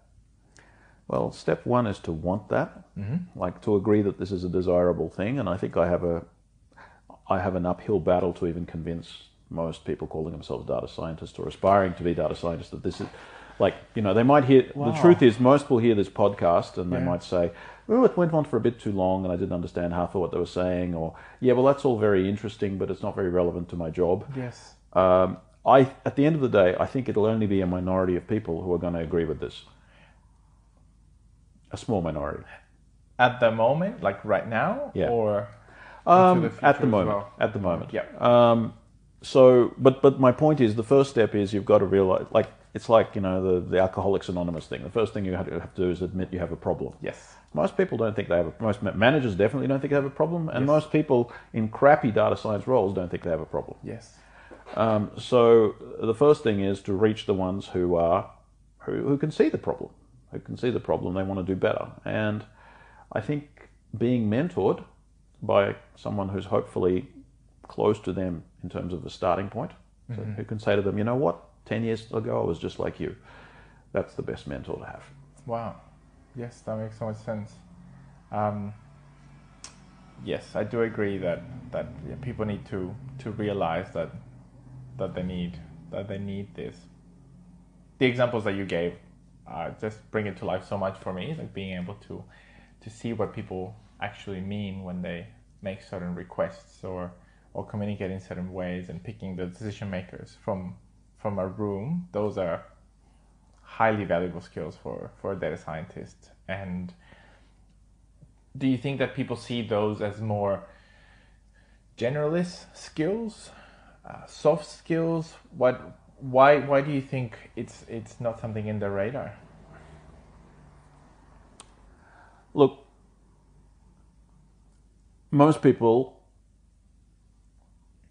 are not attracted to data science. Yeah. They're attracted to a data science salary. Or they're attracted to data science prestige. Also, yeah. Also, a lot of people who say they want to be data scientists aren't attracted to being a data scientist. They're attracted to being a data science stakeholder. Now, yes. this is this is something that I, has irked me. Mm. I've come across a number of very young people who've clearly, you know, they're really enthusiastic and they really want to talk to me. They want to spend time with me. They want me to mentor them and stuff. But it becomes very clear that they don't want to do the work. But they but they want to be known for data science. They're already you know writing blogs and they're already you know, they're already wow. wanting to present, and you know, they, they're trying to build a profile, and they're clearly, to, you know, they're clearly moving into the cheerleader class data science section. Yes. I don't like that at all. no, all. That's I terrible. don't like that at all. Um, but there's there's a fair bit of that going on. So some people don't even want to be data scientists; they just want to be data science cheerleaders. Yeah. Some people want to have the moniker data scientist. Some people are rather, uh, well, I see a lot of people in the IT space not very happy with their IT jobs, and in their view of the universe, data science is another IT job. And it's like, well, I'm going to learn Python, and that's going to make me a data scientist. And can I have a data science job, please? One of the most interesting questions I was once asked by an IT person was, look, linear modeling, non-linear modeling, I get it all. These were his, his words. He says, I get it, I get it all. But you get a data set. What do you do with it? Now, oh. to me, that was emblematic of that hunter gatherer versus farmer yes. play issue. So here's someone who's never played in their lives. Jobs are always jobs. You know, you've got something to do. You've got a goal. You reach that goal. Boom, you move on. Tick. You know, Gantt charts, uh, post-it pads, whatever. It's like I, I, I had I, I couldn't find the language to to say it's imperative that you understand that I don't know at all what I would do, especially because I know nothing about what data set you're talking about. Every data set is different, every purpose is different, every environment is different. I would play with it, I would talk to people, I would, you know, it's like I gave him what he saw as a complete and utter non answer. I could see the frustration build. And this is this was the big cultural divide. But there are a lot of IT people who want to become data scientists and they get jobs as data scientists because here's the other thing. A lot of employers think that data scientists are just a weird IT person who Correct. can you know, do this data-ish thing. So, yeah. So, in terms of in, in, in terms of helping people grow, I say they well, I think with these IT folks there is hope, but they need they need to get across the divide of what the heck they're getting into. Um, with, with the with the would-be cheerleaders or I want data scientists in my job description, I don't think they want to do the work really. I agree. I agree. It's people that want to be around data but not dive into the data. Well, I think getting mentored properly. Yes. And particularly that first interview. I mean, yes. that the, the questions you ask in the interview are the most key thing of all. But you need to have sufficient mental material to actually understand the answers and process the answers. Correct. Yeah, and being able to pick the underlying message of what sometimes might not be said explicitly yeah. is the answer, the actual answers to your questions. Well, uh, but but the very fact that things are being answered obliquely or ambiguously is an answer in its own right. Exactly. You actually don't want to. I, I wouldn't want to be in a workplace where you have to rely on extreme soft skills and you know reading yeah. between the lines. Useful skill to have, terrible skill to have to rely on. Yes, exactly right. Yeah, yeah, especially yeah, especially in in your inner inner team. That's yeah, exactly, exactly right. Um, so, so you, and what? Sorry, what I was going to ask is, what is the role of the of the manager? And do you see the manager as being a mentor as well? Well, I think if you're lucky, yes. Mm-hmm. I think your your team was extremely lucky. But thank you. Look, the thing is, yeah, I mean, you fall into a different bucket, right? You're in the data scientist bucket you just happen to be a very, very senior data scientist. That's a great manager to have. Mm. So in this conversation, the word manager means people outside of our culture. Yes. Okay, so you're in the culture. You're you're the nice manager to have. With you, um, I think you're you're you're emblematic of another. Uh, I think I've already mentioned this of a patholo- pathology that I see people stumble into, which is they had a great boss, but then the boss leaves. Mm. What happens to the team then? I hope your team is going to be fine. Yes, me too. Yeah, thanks for that. Um, and so if people pair the learning the technical side, having uh, challenges uh, around the technical side, and then pair that with good mentorship that helps them on on what's typically seen as the soft skills, but as we're saying, crucially important, um, then a do do people not want to do that because they think that it might dilute the the technical skills and then well the good people do that. Yes. The good people are already doing that. I'm just merely suggesting that i'm i observe that this is the way towards success. Yes. Something else we should talk about that's related is churn in the industry. Yes. You see um, a lot of data scientists are leaving their jobs and it's just it's just a well-known trope that there's a lot of churn um, what's very interesting is why the churn is happening and perceptions of why the churn is happening. And by that churn, you mean essentially jumping from company to company? Well, initially, yes, but mm-hmm. ultimately, no. Um, I think what I see is that the best ones stop jumping from company to company, they go freelance. Yes. They start their own startups, but they sure as heck don't want to be beholden to these pathologies. Um, but yeah, I I think that getting good mentoring, getting having a good sort of peer group, and also setting up your own challenges, doing your own stuff. Have mm. one of the most important things in this field is passion.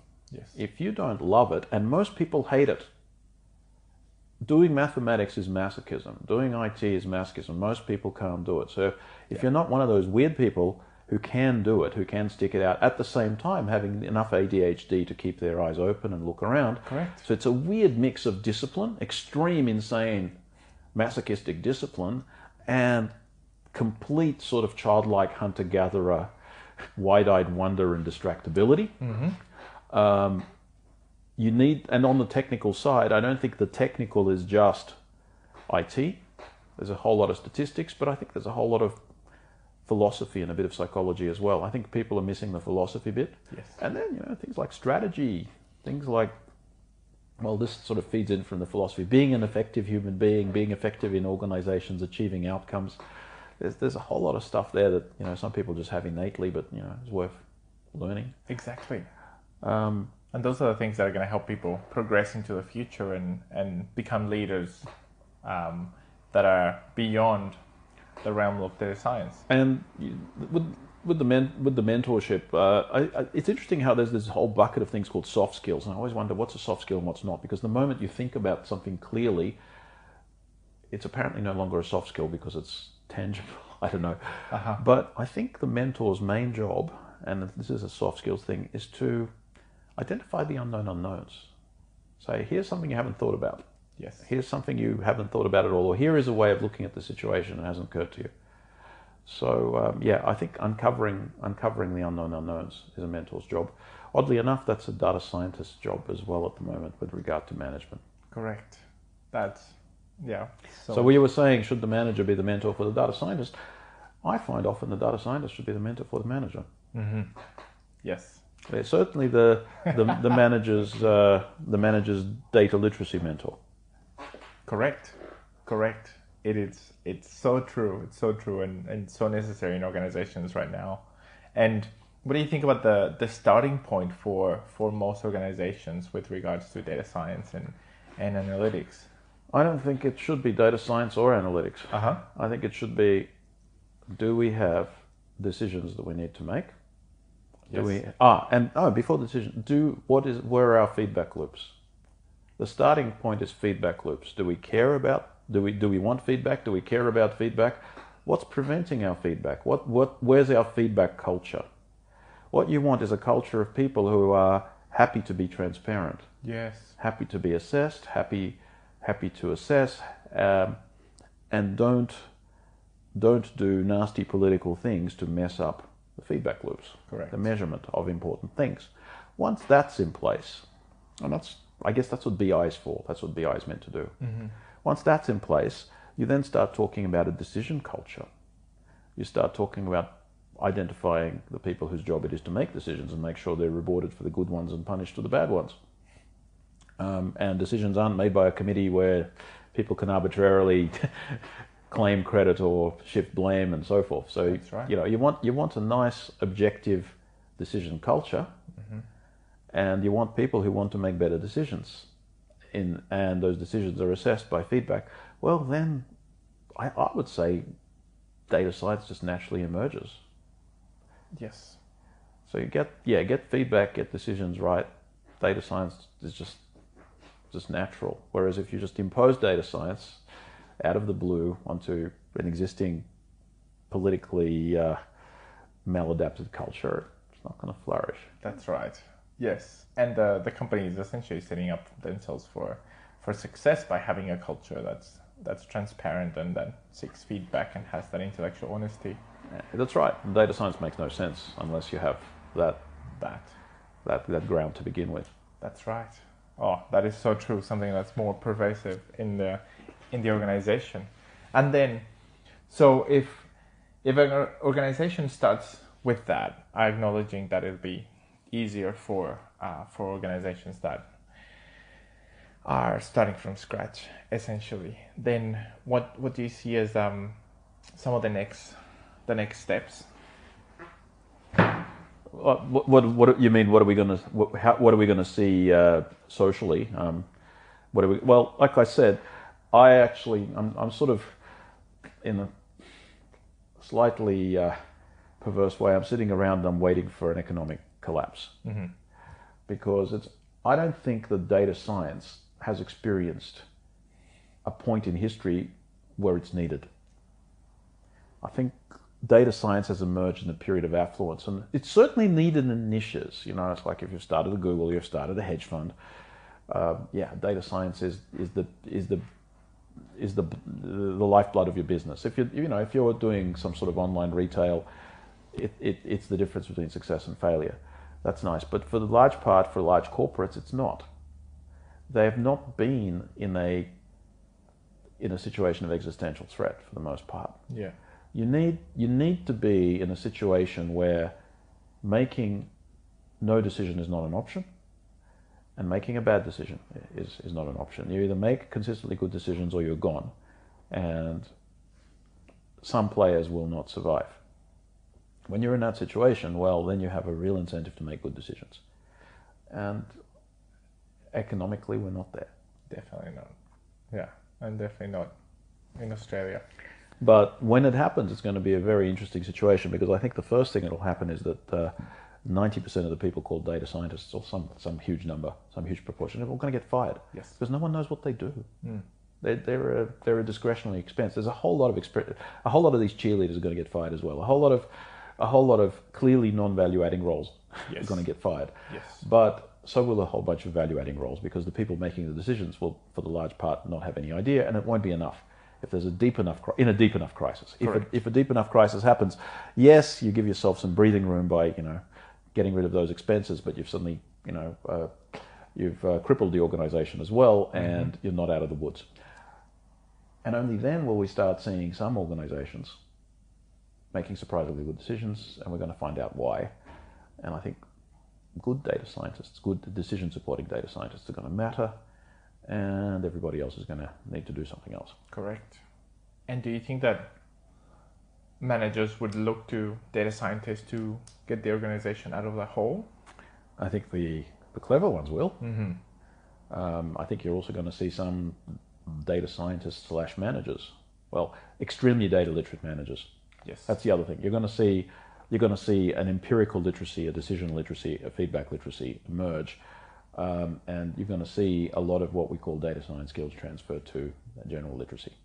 That's that's what I really want to see. I really want to see uh, data literate managers, and I want to see, ideally, data scientists becoming managers across across the organization and leading organizations. Um, I think that I would lo- that's something that I would love to see in the future, and I think we would all be much better for it. I'd love. I think it will happen. The question is how soon. Mm-hmm. I, I think it, it, it will it will certainly happen. Um, arguably, Google's already that. I mean, if you're going to call the, uh, the, the founders of Google data scientists, I would. Yes, that's right. That's right. It's um, the the way of the future, and it's definitely cutting through. That's really good. Um, I wanted to ask you about some. I don't know, maybe I was gonna say maybe some rapid fire questions, but I think they might need some some further um, explanation the first one's around differentiating um, prediction, uh, what if analysis, and and causality. Where do you uh, see each of the three? Okay, prediction, what if analysis, and causality. Well, um, all right. Uh, prediction is the, like predictive modeling. If you're building a retention model, it's inherently correlational. So people, so there's the old adage correlation does not imply causation. Uh, A, it's true. B, it's not super useful. And C, generally speaking, where there's smoke, there's fire. Mm-hmm. I mean, correlation has been our our best indicator that maybe causality is at play, and sometimes we're wrong. But you know, it goes the other way. If there ain't no correlation, probably ain't no causality. Know, yes, it does go. So that that's that's the important point. So correlation is a is a necessary but not sufficient indicator of causality, and usually worth paying attention to. For most things, we do not need to worry about. For a lot of things, we don't need to worry about causality to do our jobs. So to you know try to predict stocks and you know try to predict sports games.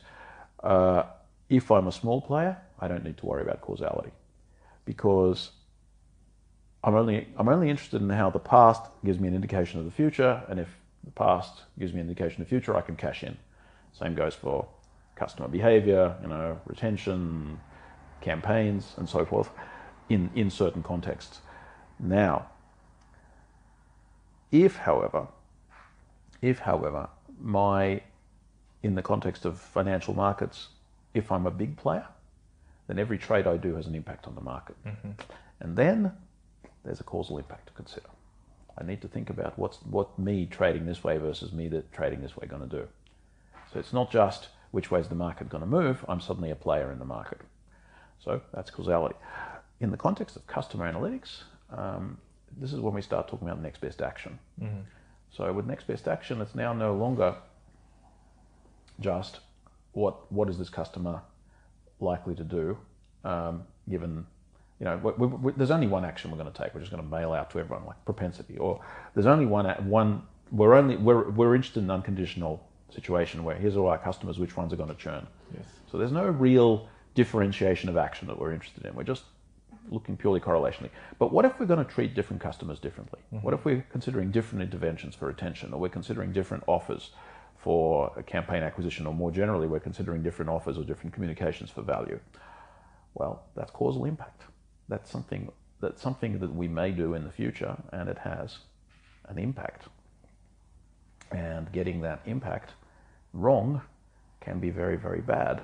Mm-hmm. And not having having a well structured experiment to uh, to to randomize out our um, our set of possible actions can can cause all sorts of problems, and then or doing something like marketing attribution where we can't quite control it, control everything experimentally.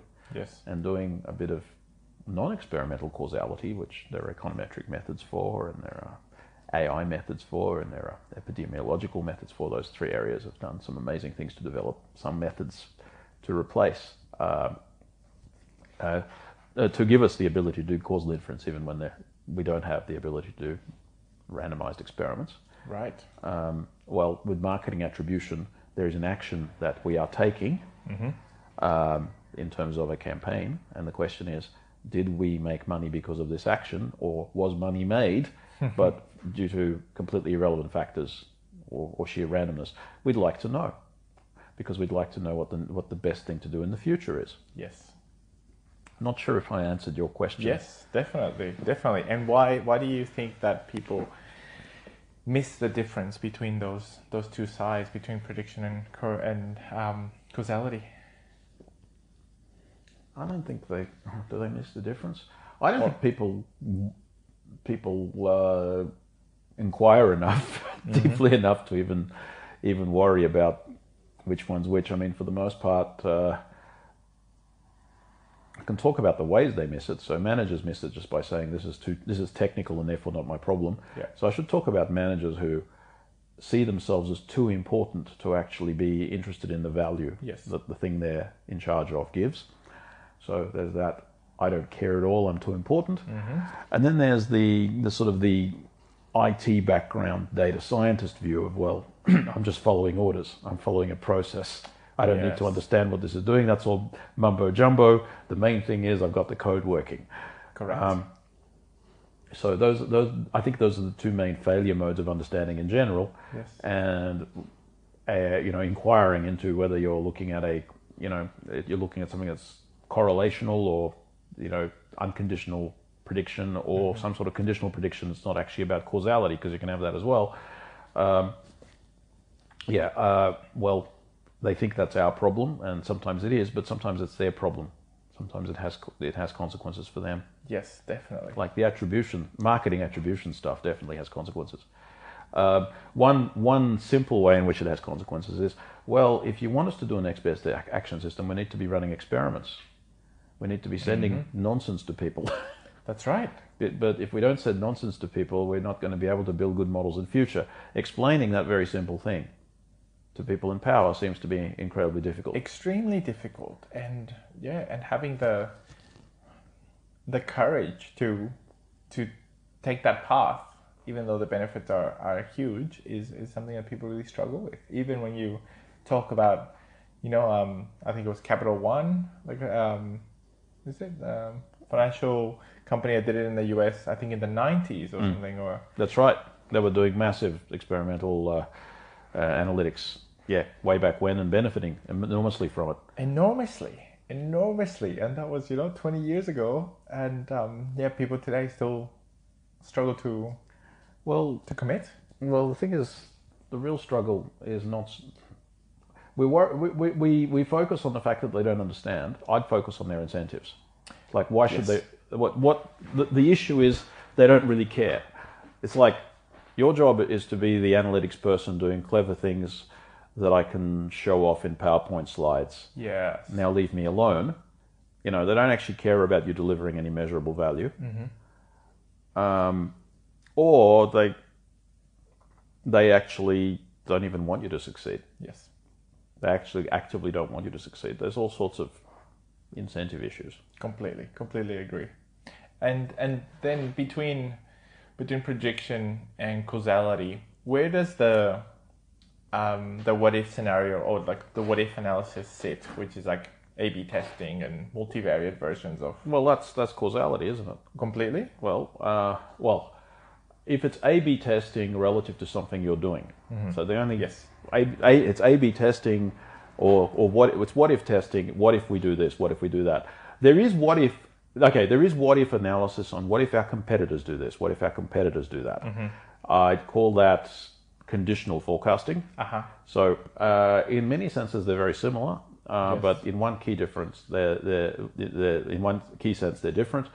With you, like if you're doing pricing for a uh, for fast-moving consumer goods, you're actually doing what-if analysis across a whole lot of prices. Yeah.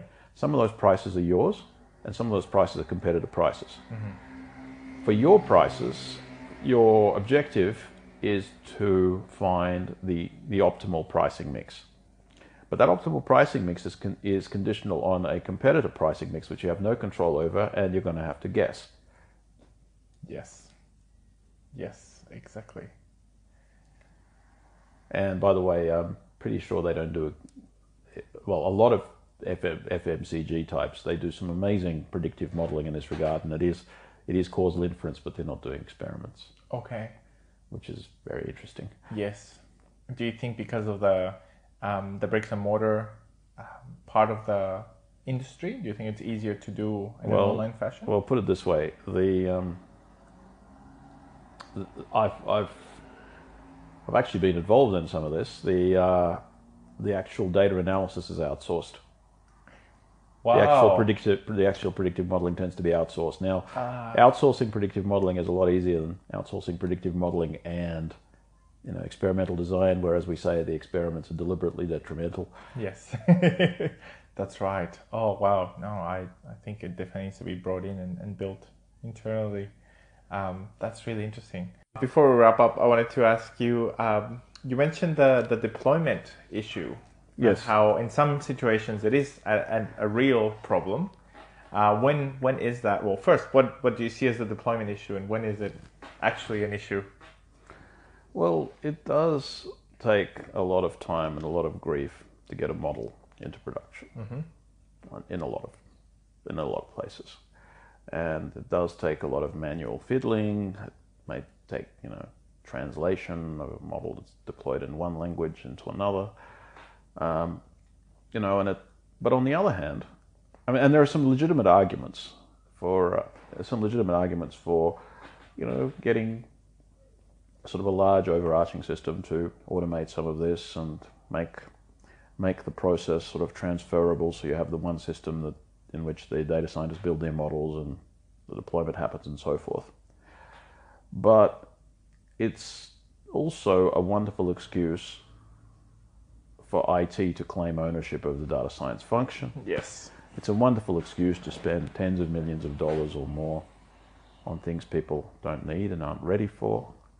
Um, it's it's a wonderful political football and excuse for spending money on nothing. And data science seems to be very much a battleground for spending money on nothing. I, I find it objectionable that so little so so little of the work done in data science actually goes towards developing value in large corporations Yes. and so little of the money spent on data science goes towards data scientists. So every time you know hundreds of millions are spent on software that frankly people weren't ready for or didn't need, Yes. and often with not very much consultation with the data scientists. Correct. Um, so yeah, I'm not saying deployment is a false issue, but I'm saying deployment is used as an issue where sometimes it's not the main issue at all. completely agree for yeah people use it to to get to try and build huge platforms that are going to solve everyone's problems and in the end don't solve But- anyone's. I think I think a related and important point to make is that I believe that the further data science is away from IT in terms of the management structure and the way it's managed, Yes. the more likely it is to be successful. I definitely agree. I definitely agree with, especially with the way that it's managed. Data science, as, as we've spoken, it's it's such a completely different um, beast.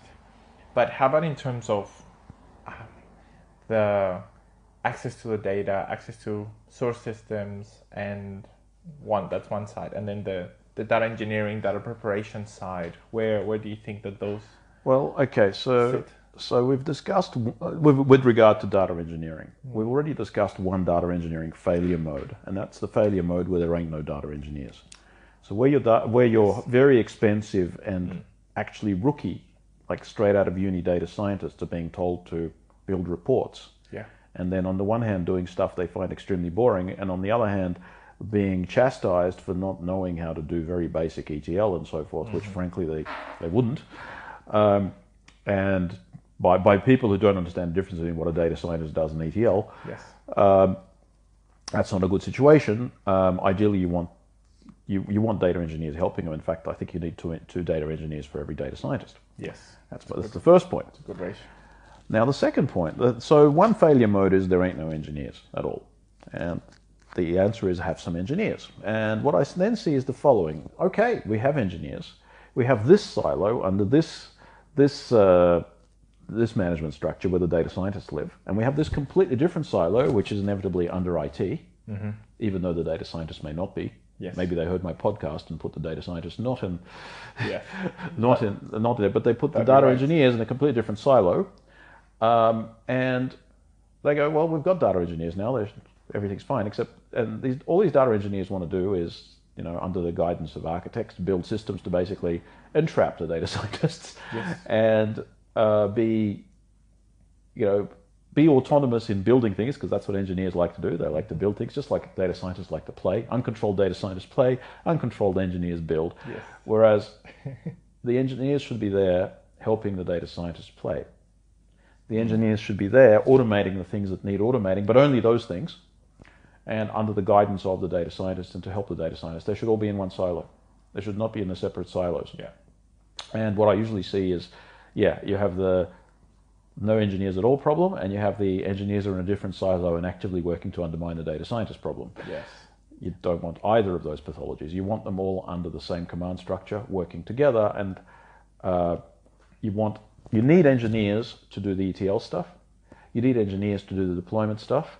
You need both to be done under the guidance of the data scientist because the engineers are there to say, look, yes, I know you're a playful data scientist, but there are certain things that are repeatable. We're going to make them repeatable. Yes. And a data scientist's job is to say, I know you're there to make everything repeatable, but there are certain unrepeatable aspects around this. I need you to work flexibly. Correct. and it's a constant negotiation. Then you need engineers in the middle to do kind of like the, the DevOps and the piece, piecemeal automation of the actual lab work. Mm-hmm. So it's neither input nor output side, it's sort of the DevOps in the middle. But they're there to work with and, let's face it, support the data scientists Throughout the Yeah. the chain. throughout the chain. Yes, because at the beginning I was thinking whether it was a a half and half, where you have half around the hunter gathering data scientist, and then the and then it gets the work gets promoted to the farming data engineer. Um, it does, but I th- still think it's under the oversight of data science. Yes. for quite a while, and it may be completely different engineers that do the ETL and, and do the deployment. Uh huh. I mean, there is a closed loop you might want to implement as well. Yes. But yeah, I think that the the one team aspect, uh, you know, without getting into the conversation of well, who's more senior, uh, except to say, guess who's going to be paid more. Um, I'd say they all need to be reporting to the same person. They need to be one team. Yes. Be one team. I yes, I, I agree with that. That's I think it's imperative that they be one team. When they're not one team, there are political reasons for that, but not not sensible ones. Yes, exactly. And then how about that delineation that well, a team would be, which would be data engineers and data scientists, and IT in the sense of um, access to the data, access to the systems, and the ability to. Well, if there's any issue about with, with access to the systems, to the data, then you don't have an effective data science team. Uh, and do, are there inevitably issues? Well, yes, there are. Mm-hmm. Um, I, I, did have a conversation with a, with uh, architects once where they said, "Look, we're there to help you. We're there to give you whatever you want." And my answer is, "Give me the data, give me open source tools, and get the hell out of my way." Exactly. You know, I don't need your help to to you do any of this stuff. I need you out of the way. Yes, is what I said to them. Oh, spot on, spot on. And I've had lots of cases where that hasn't been the case, and you know, even situations where we have people at a at a C level, uh, C level executive saying these data scientists are not to get access to the data hmm. for them to do their work. Yeah. Well, incentives. Yes, madness, madness. Um, another another uh, open thread that, that we left was uh, data visualization. Oh yeah. So you spoke about a couple points in the in the dark art. Well, something Hadley Wickham, uh, the great Hadley Wickham, the man who's single-handedly transformed R, said, yes. and he said this in the context of the first package he wrote to transform R, which was ggplot2, which was a visualization package. Um, I, I'm hopefully doing justice to his words, strongly paraphrasing, but there are two disciplines to visualization. There is the discipline of you as a data scientist communicating to the data, the data communicating its findings to you, or you extracting those findings, you know, looking for insights. Basically using data visualization as an analysis tool. Yes as an alternative to other kinds of statistical analysis or machine learning. Uh-huh. And then there is a completely different discipline of you then having a specific insight in mind and visually communicating it to a third party, a capital M manager, as they're defined in the context of this conversation. Yes. And the important thing is that they're completely different disciplines. Now, here's the thing: whenever whenever a an unexpected distinction comes along, you usually find that everybody tends to identify everything with one of the two parts of the distinction. Guess which one's the unknown unknown? Because what I find is when I teach my R course, I bring up what's called a pair plot, which is a very, very complex piece of visualization. And hands go up and people start saying, inevitably, how do I explain this to management? Mm-hmm. At which point I say, are you telling me that the purpose of visualization is to explain things to management? Yes. The purpose of all visualization tools? Yes. No. no. Yes, there is a discipline of explaining things to management, and that is where we do really simple stuff. Mm-hmm. The really cool visualization tools are there for insights. You never show them to managers because they'll never understand what they're doing. So things like pair plots are just they're there for you, the analyst. They're not there for your audience. You can, if you find something in a pair plot, well, you take that one little plot out, or maybe you communicate it in a PowerPoint slide or something. You know, um, the visual and, and, and visual communication skills. A lot of the stuff you read about, you know, in presentation skills, visual, okay, that all applies to communicating insights. But somehow you need to find the insight in the first place. And what got me was that here were people studying data science, or at least studying R, in the case of that class, to whom it never occurred that part of their job might be to find insights. Correct. Know, where do insights come from? Well, I'm a process worker. You know, I'm just freight forward stuff. Uh, in, in, interesting. It, it's it's a view of the world that I'm still trying to understand because it's so far from my own. Yes. Um, so those are the two disciplines. But you see, they, they're disciplines. They're serious. They're about the transfer of information from a data set to an analyst and from an analyst to an audience. What I discovered is that a lot of audiences don't really care. Um, or a lot of audiences are there not for you to inform. Like your, your objective, for whatever reason given by the managers, your job is to make these people be impressed. And impressing yes. people is not the same as informing them. So it turns out that a whole lot of stuff is there, a whole lot of visualization is done to impress rather than inform. And a whole lot of tricks apply to visualization. I call that a dark art. You see, I don't, I wouldn't, I don't want to, yeah. I don't want to, I don't want to uh, uh, glorify it by calling it a discipline. It's a dark art. Yes. But another dark art, which is I think also very common, is a sort of it's a form of flattery. You see, there's a difference in informing someone and leaving them feeling informed. There's a difference between actually getting a message across and someone walking out thinking, I'm really smart now, I know things. Um, and I think that is perhaps the main purpose, mm. the main purpose of um, corporate data visualization is to leave people feeling like they've been informed, which is not the same as informing them. Yes. And secondarily, it's to leave them impressed. And thirdly, to leave them entertained. Yeah. That's the other thing. Make it flashy, make it, you know, there are certain tools that I, I think are completely useless for insights and not very useful for communication. Like there are much more effective ways to communicate. But they, they, they have entertainment value or even just signaling value, social signaling value. Like, why do pie plots, pie charts still exist?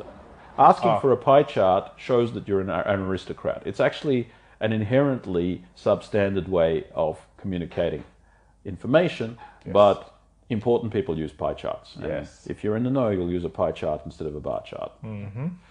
Very strange. Anyway, very strange. That that covers the visualization one. Yes. Oh, so much there. And in your over your career, what type of analytics have you done the most? What what's kept kept coming up time and time again? Has it been marketing and analytics or something uh, different? Oh, in terms of the application Applications, domain? yes. Um, hmm.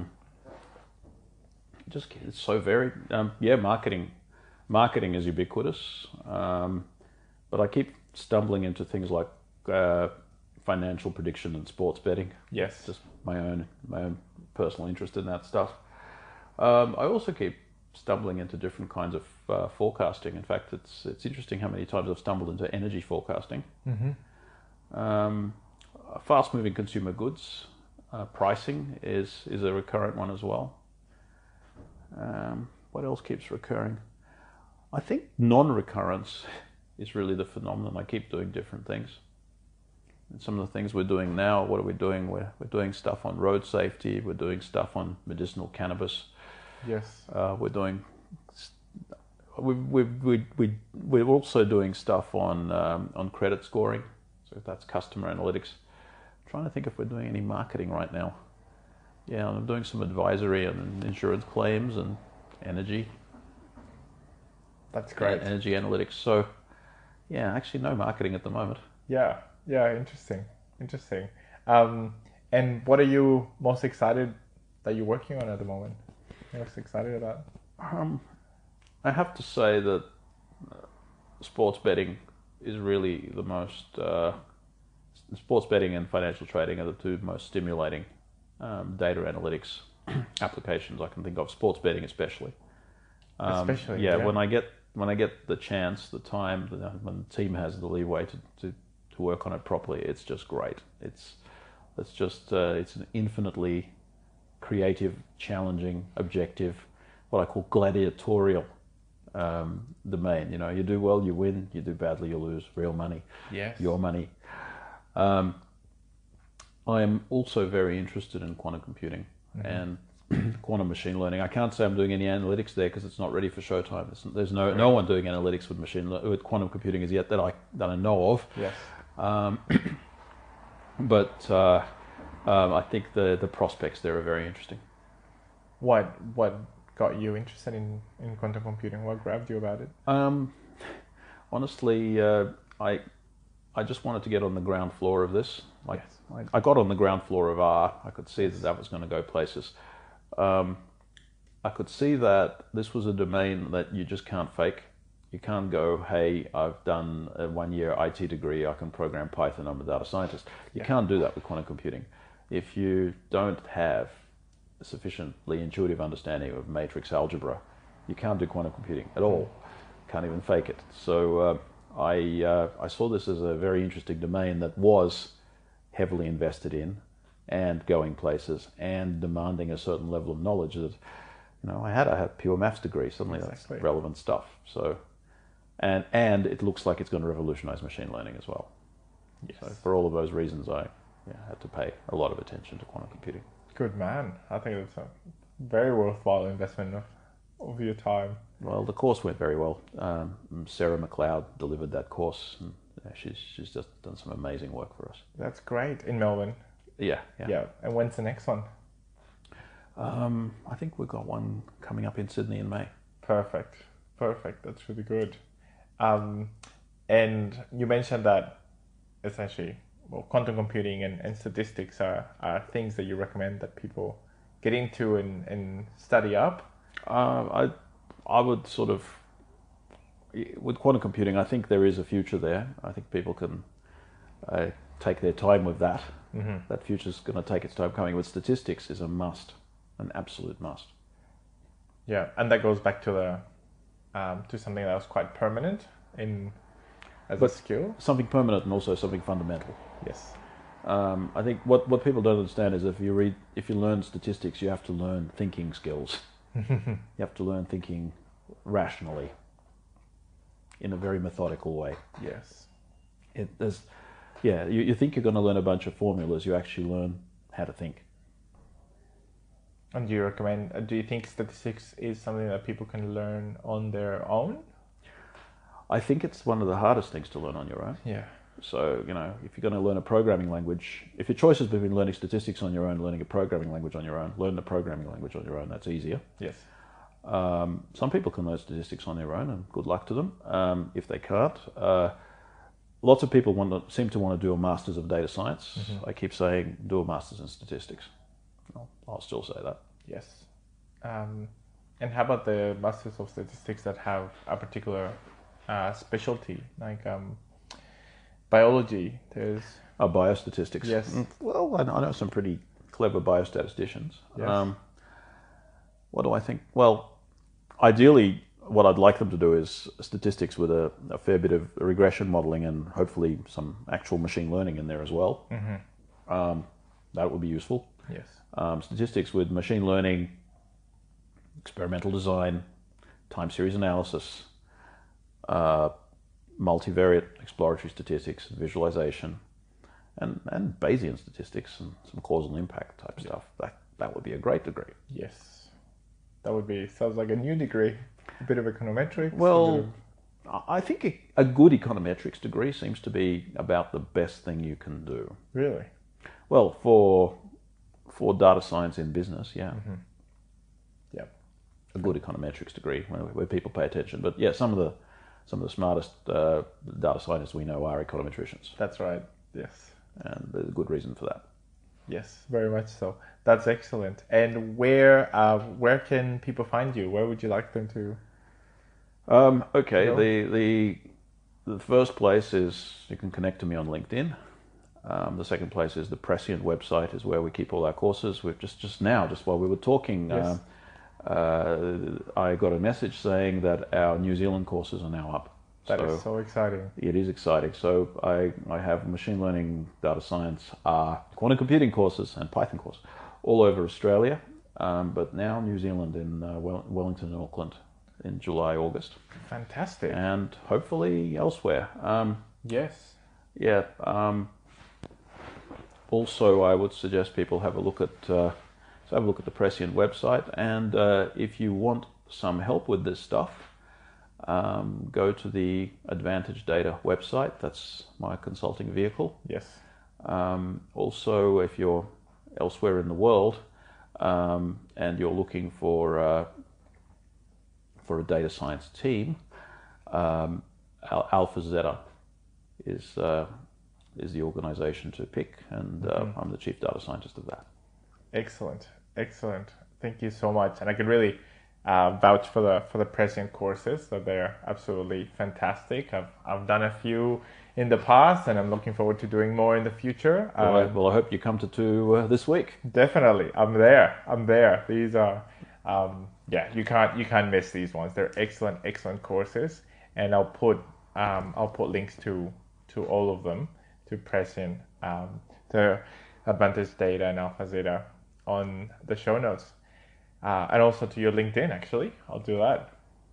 thank you very much. Thank that, you. Felipe, and thank and thank you for uh, this wonderful opportunity for well to record one of our many conversations. Yes, exactly. No, thank you. Thank you for all the time, and it's been absolutely fantastic. Thanks so much, Eugene. Thank you. That brings this episode to conclusion. Thank you so much for listening. Please find us on datafuturology.com or on Facebook, Twitter, LinkedIn, or Instagram as Data Futurology. Also go to datafuturology.com forward slash podcast to find the show notes for this and any other episodes. If you liked this episode, it would mean a lot to us if you could leave us a review wherever you listen to our podcast. I hope you enjoyed this episode and that it was helpful and valuable for you. Thanks again, and see you next time.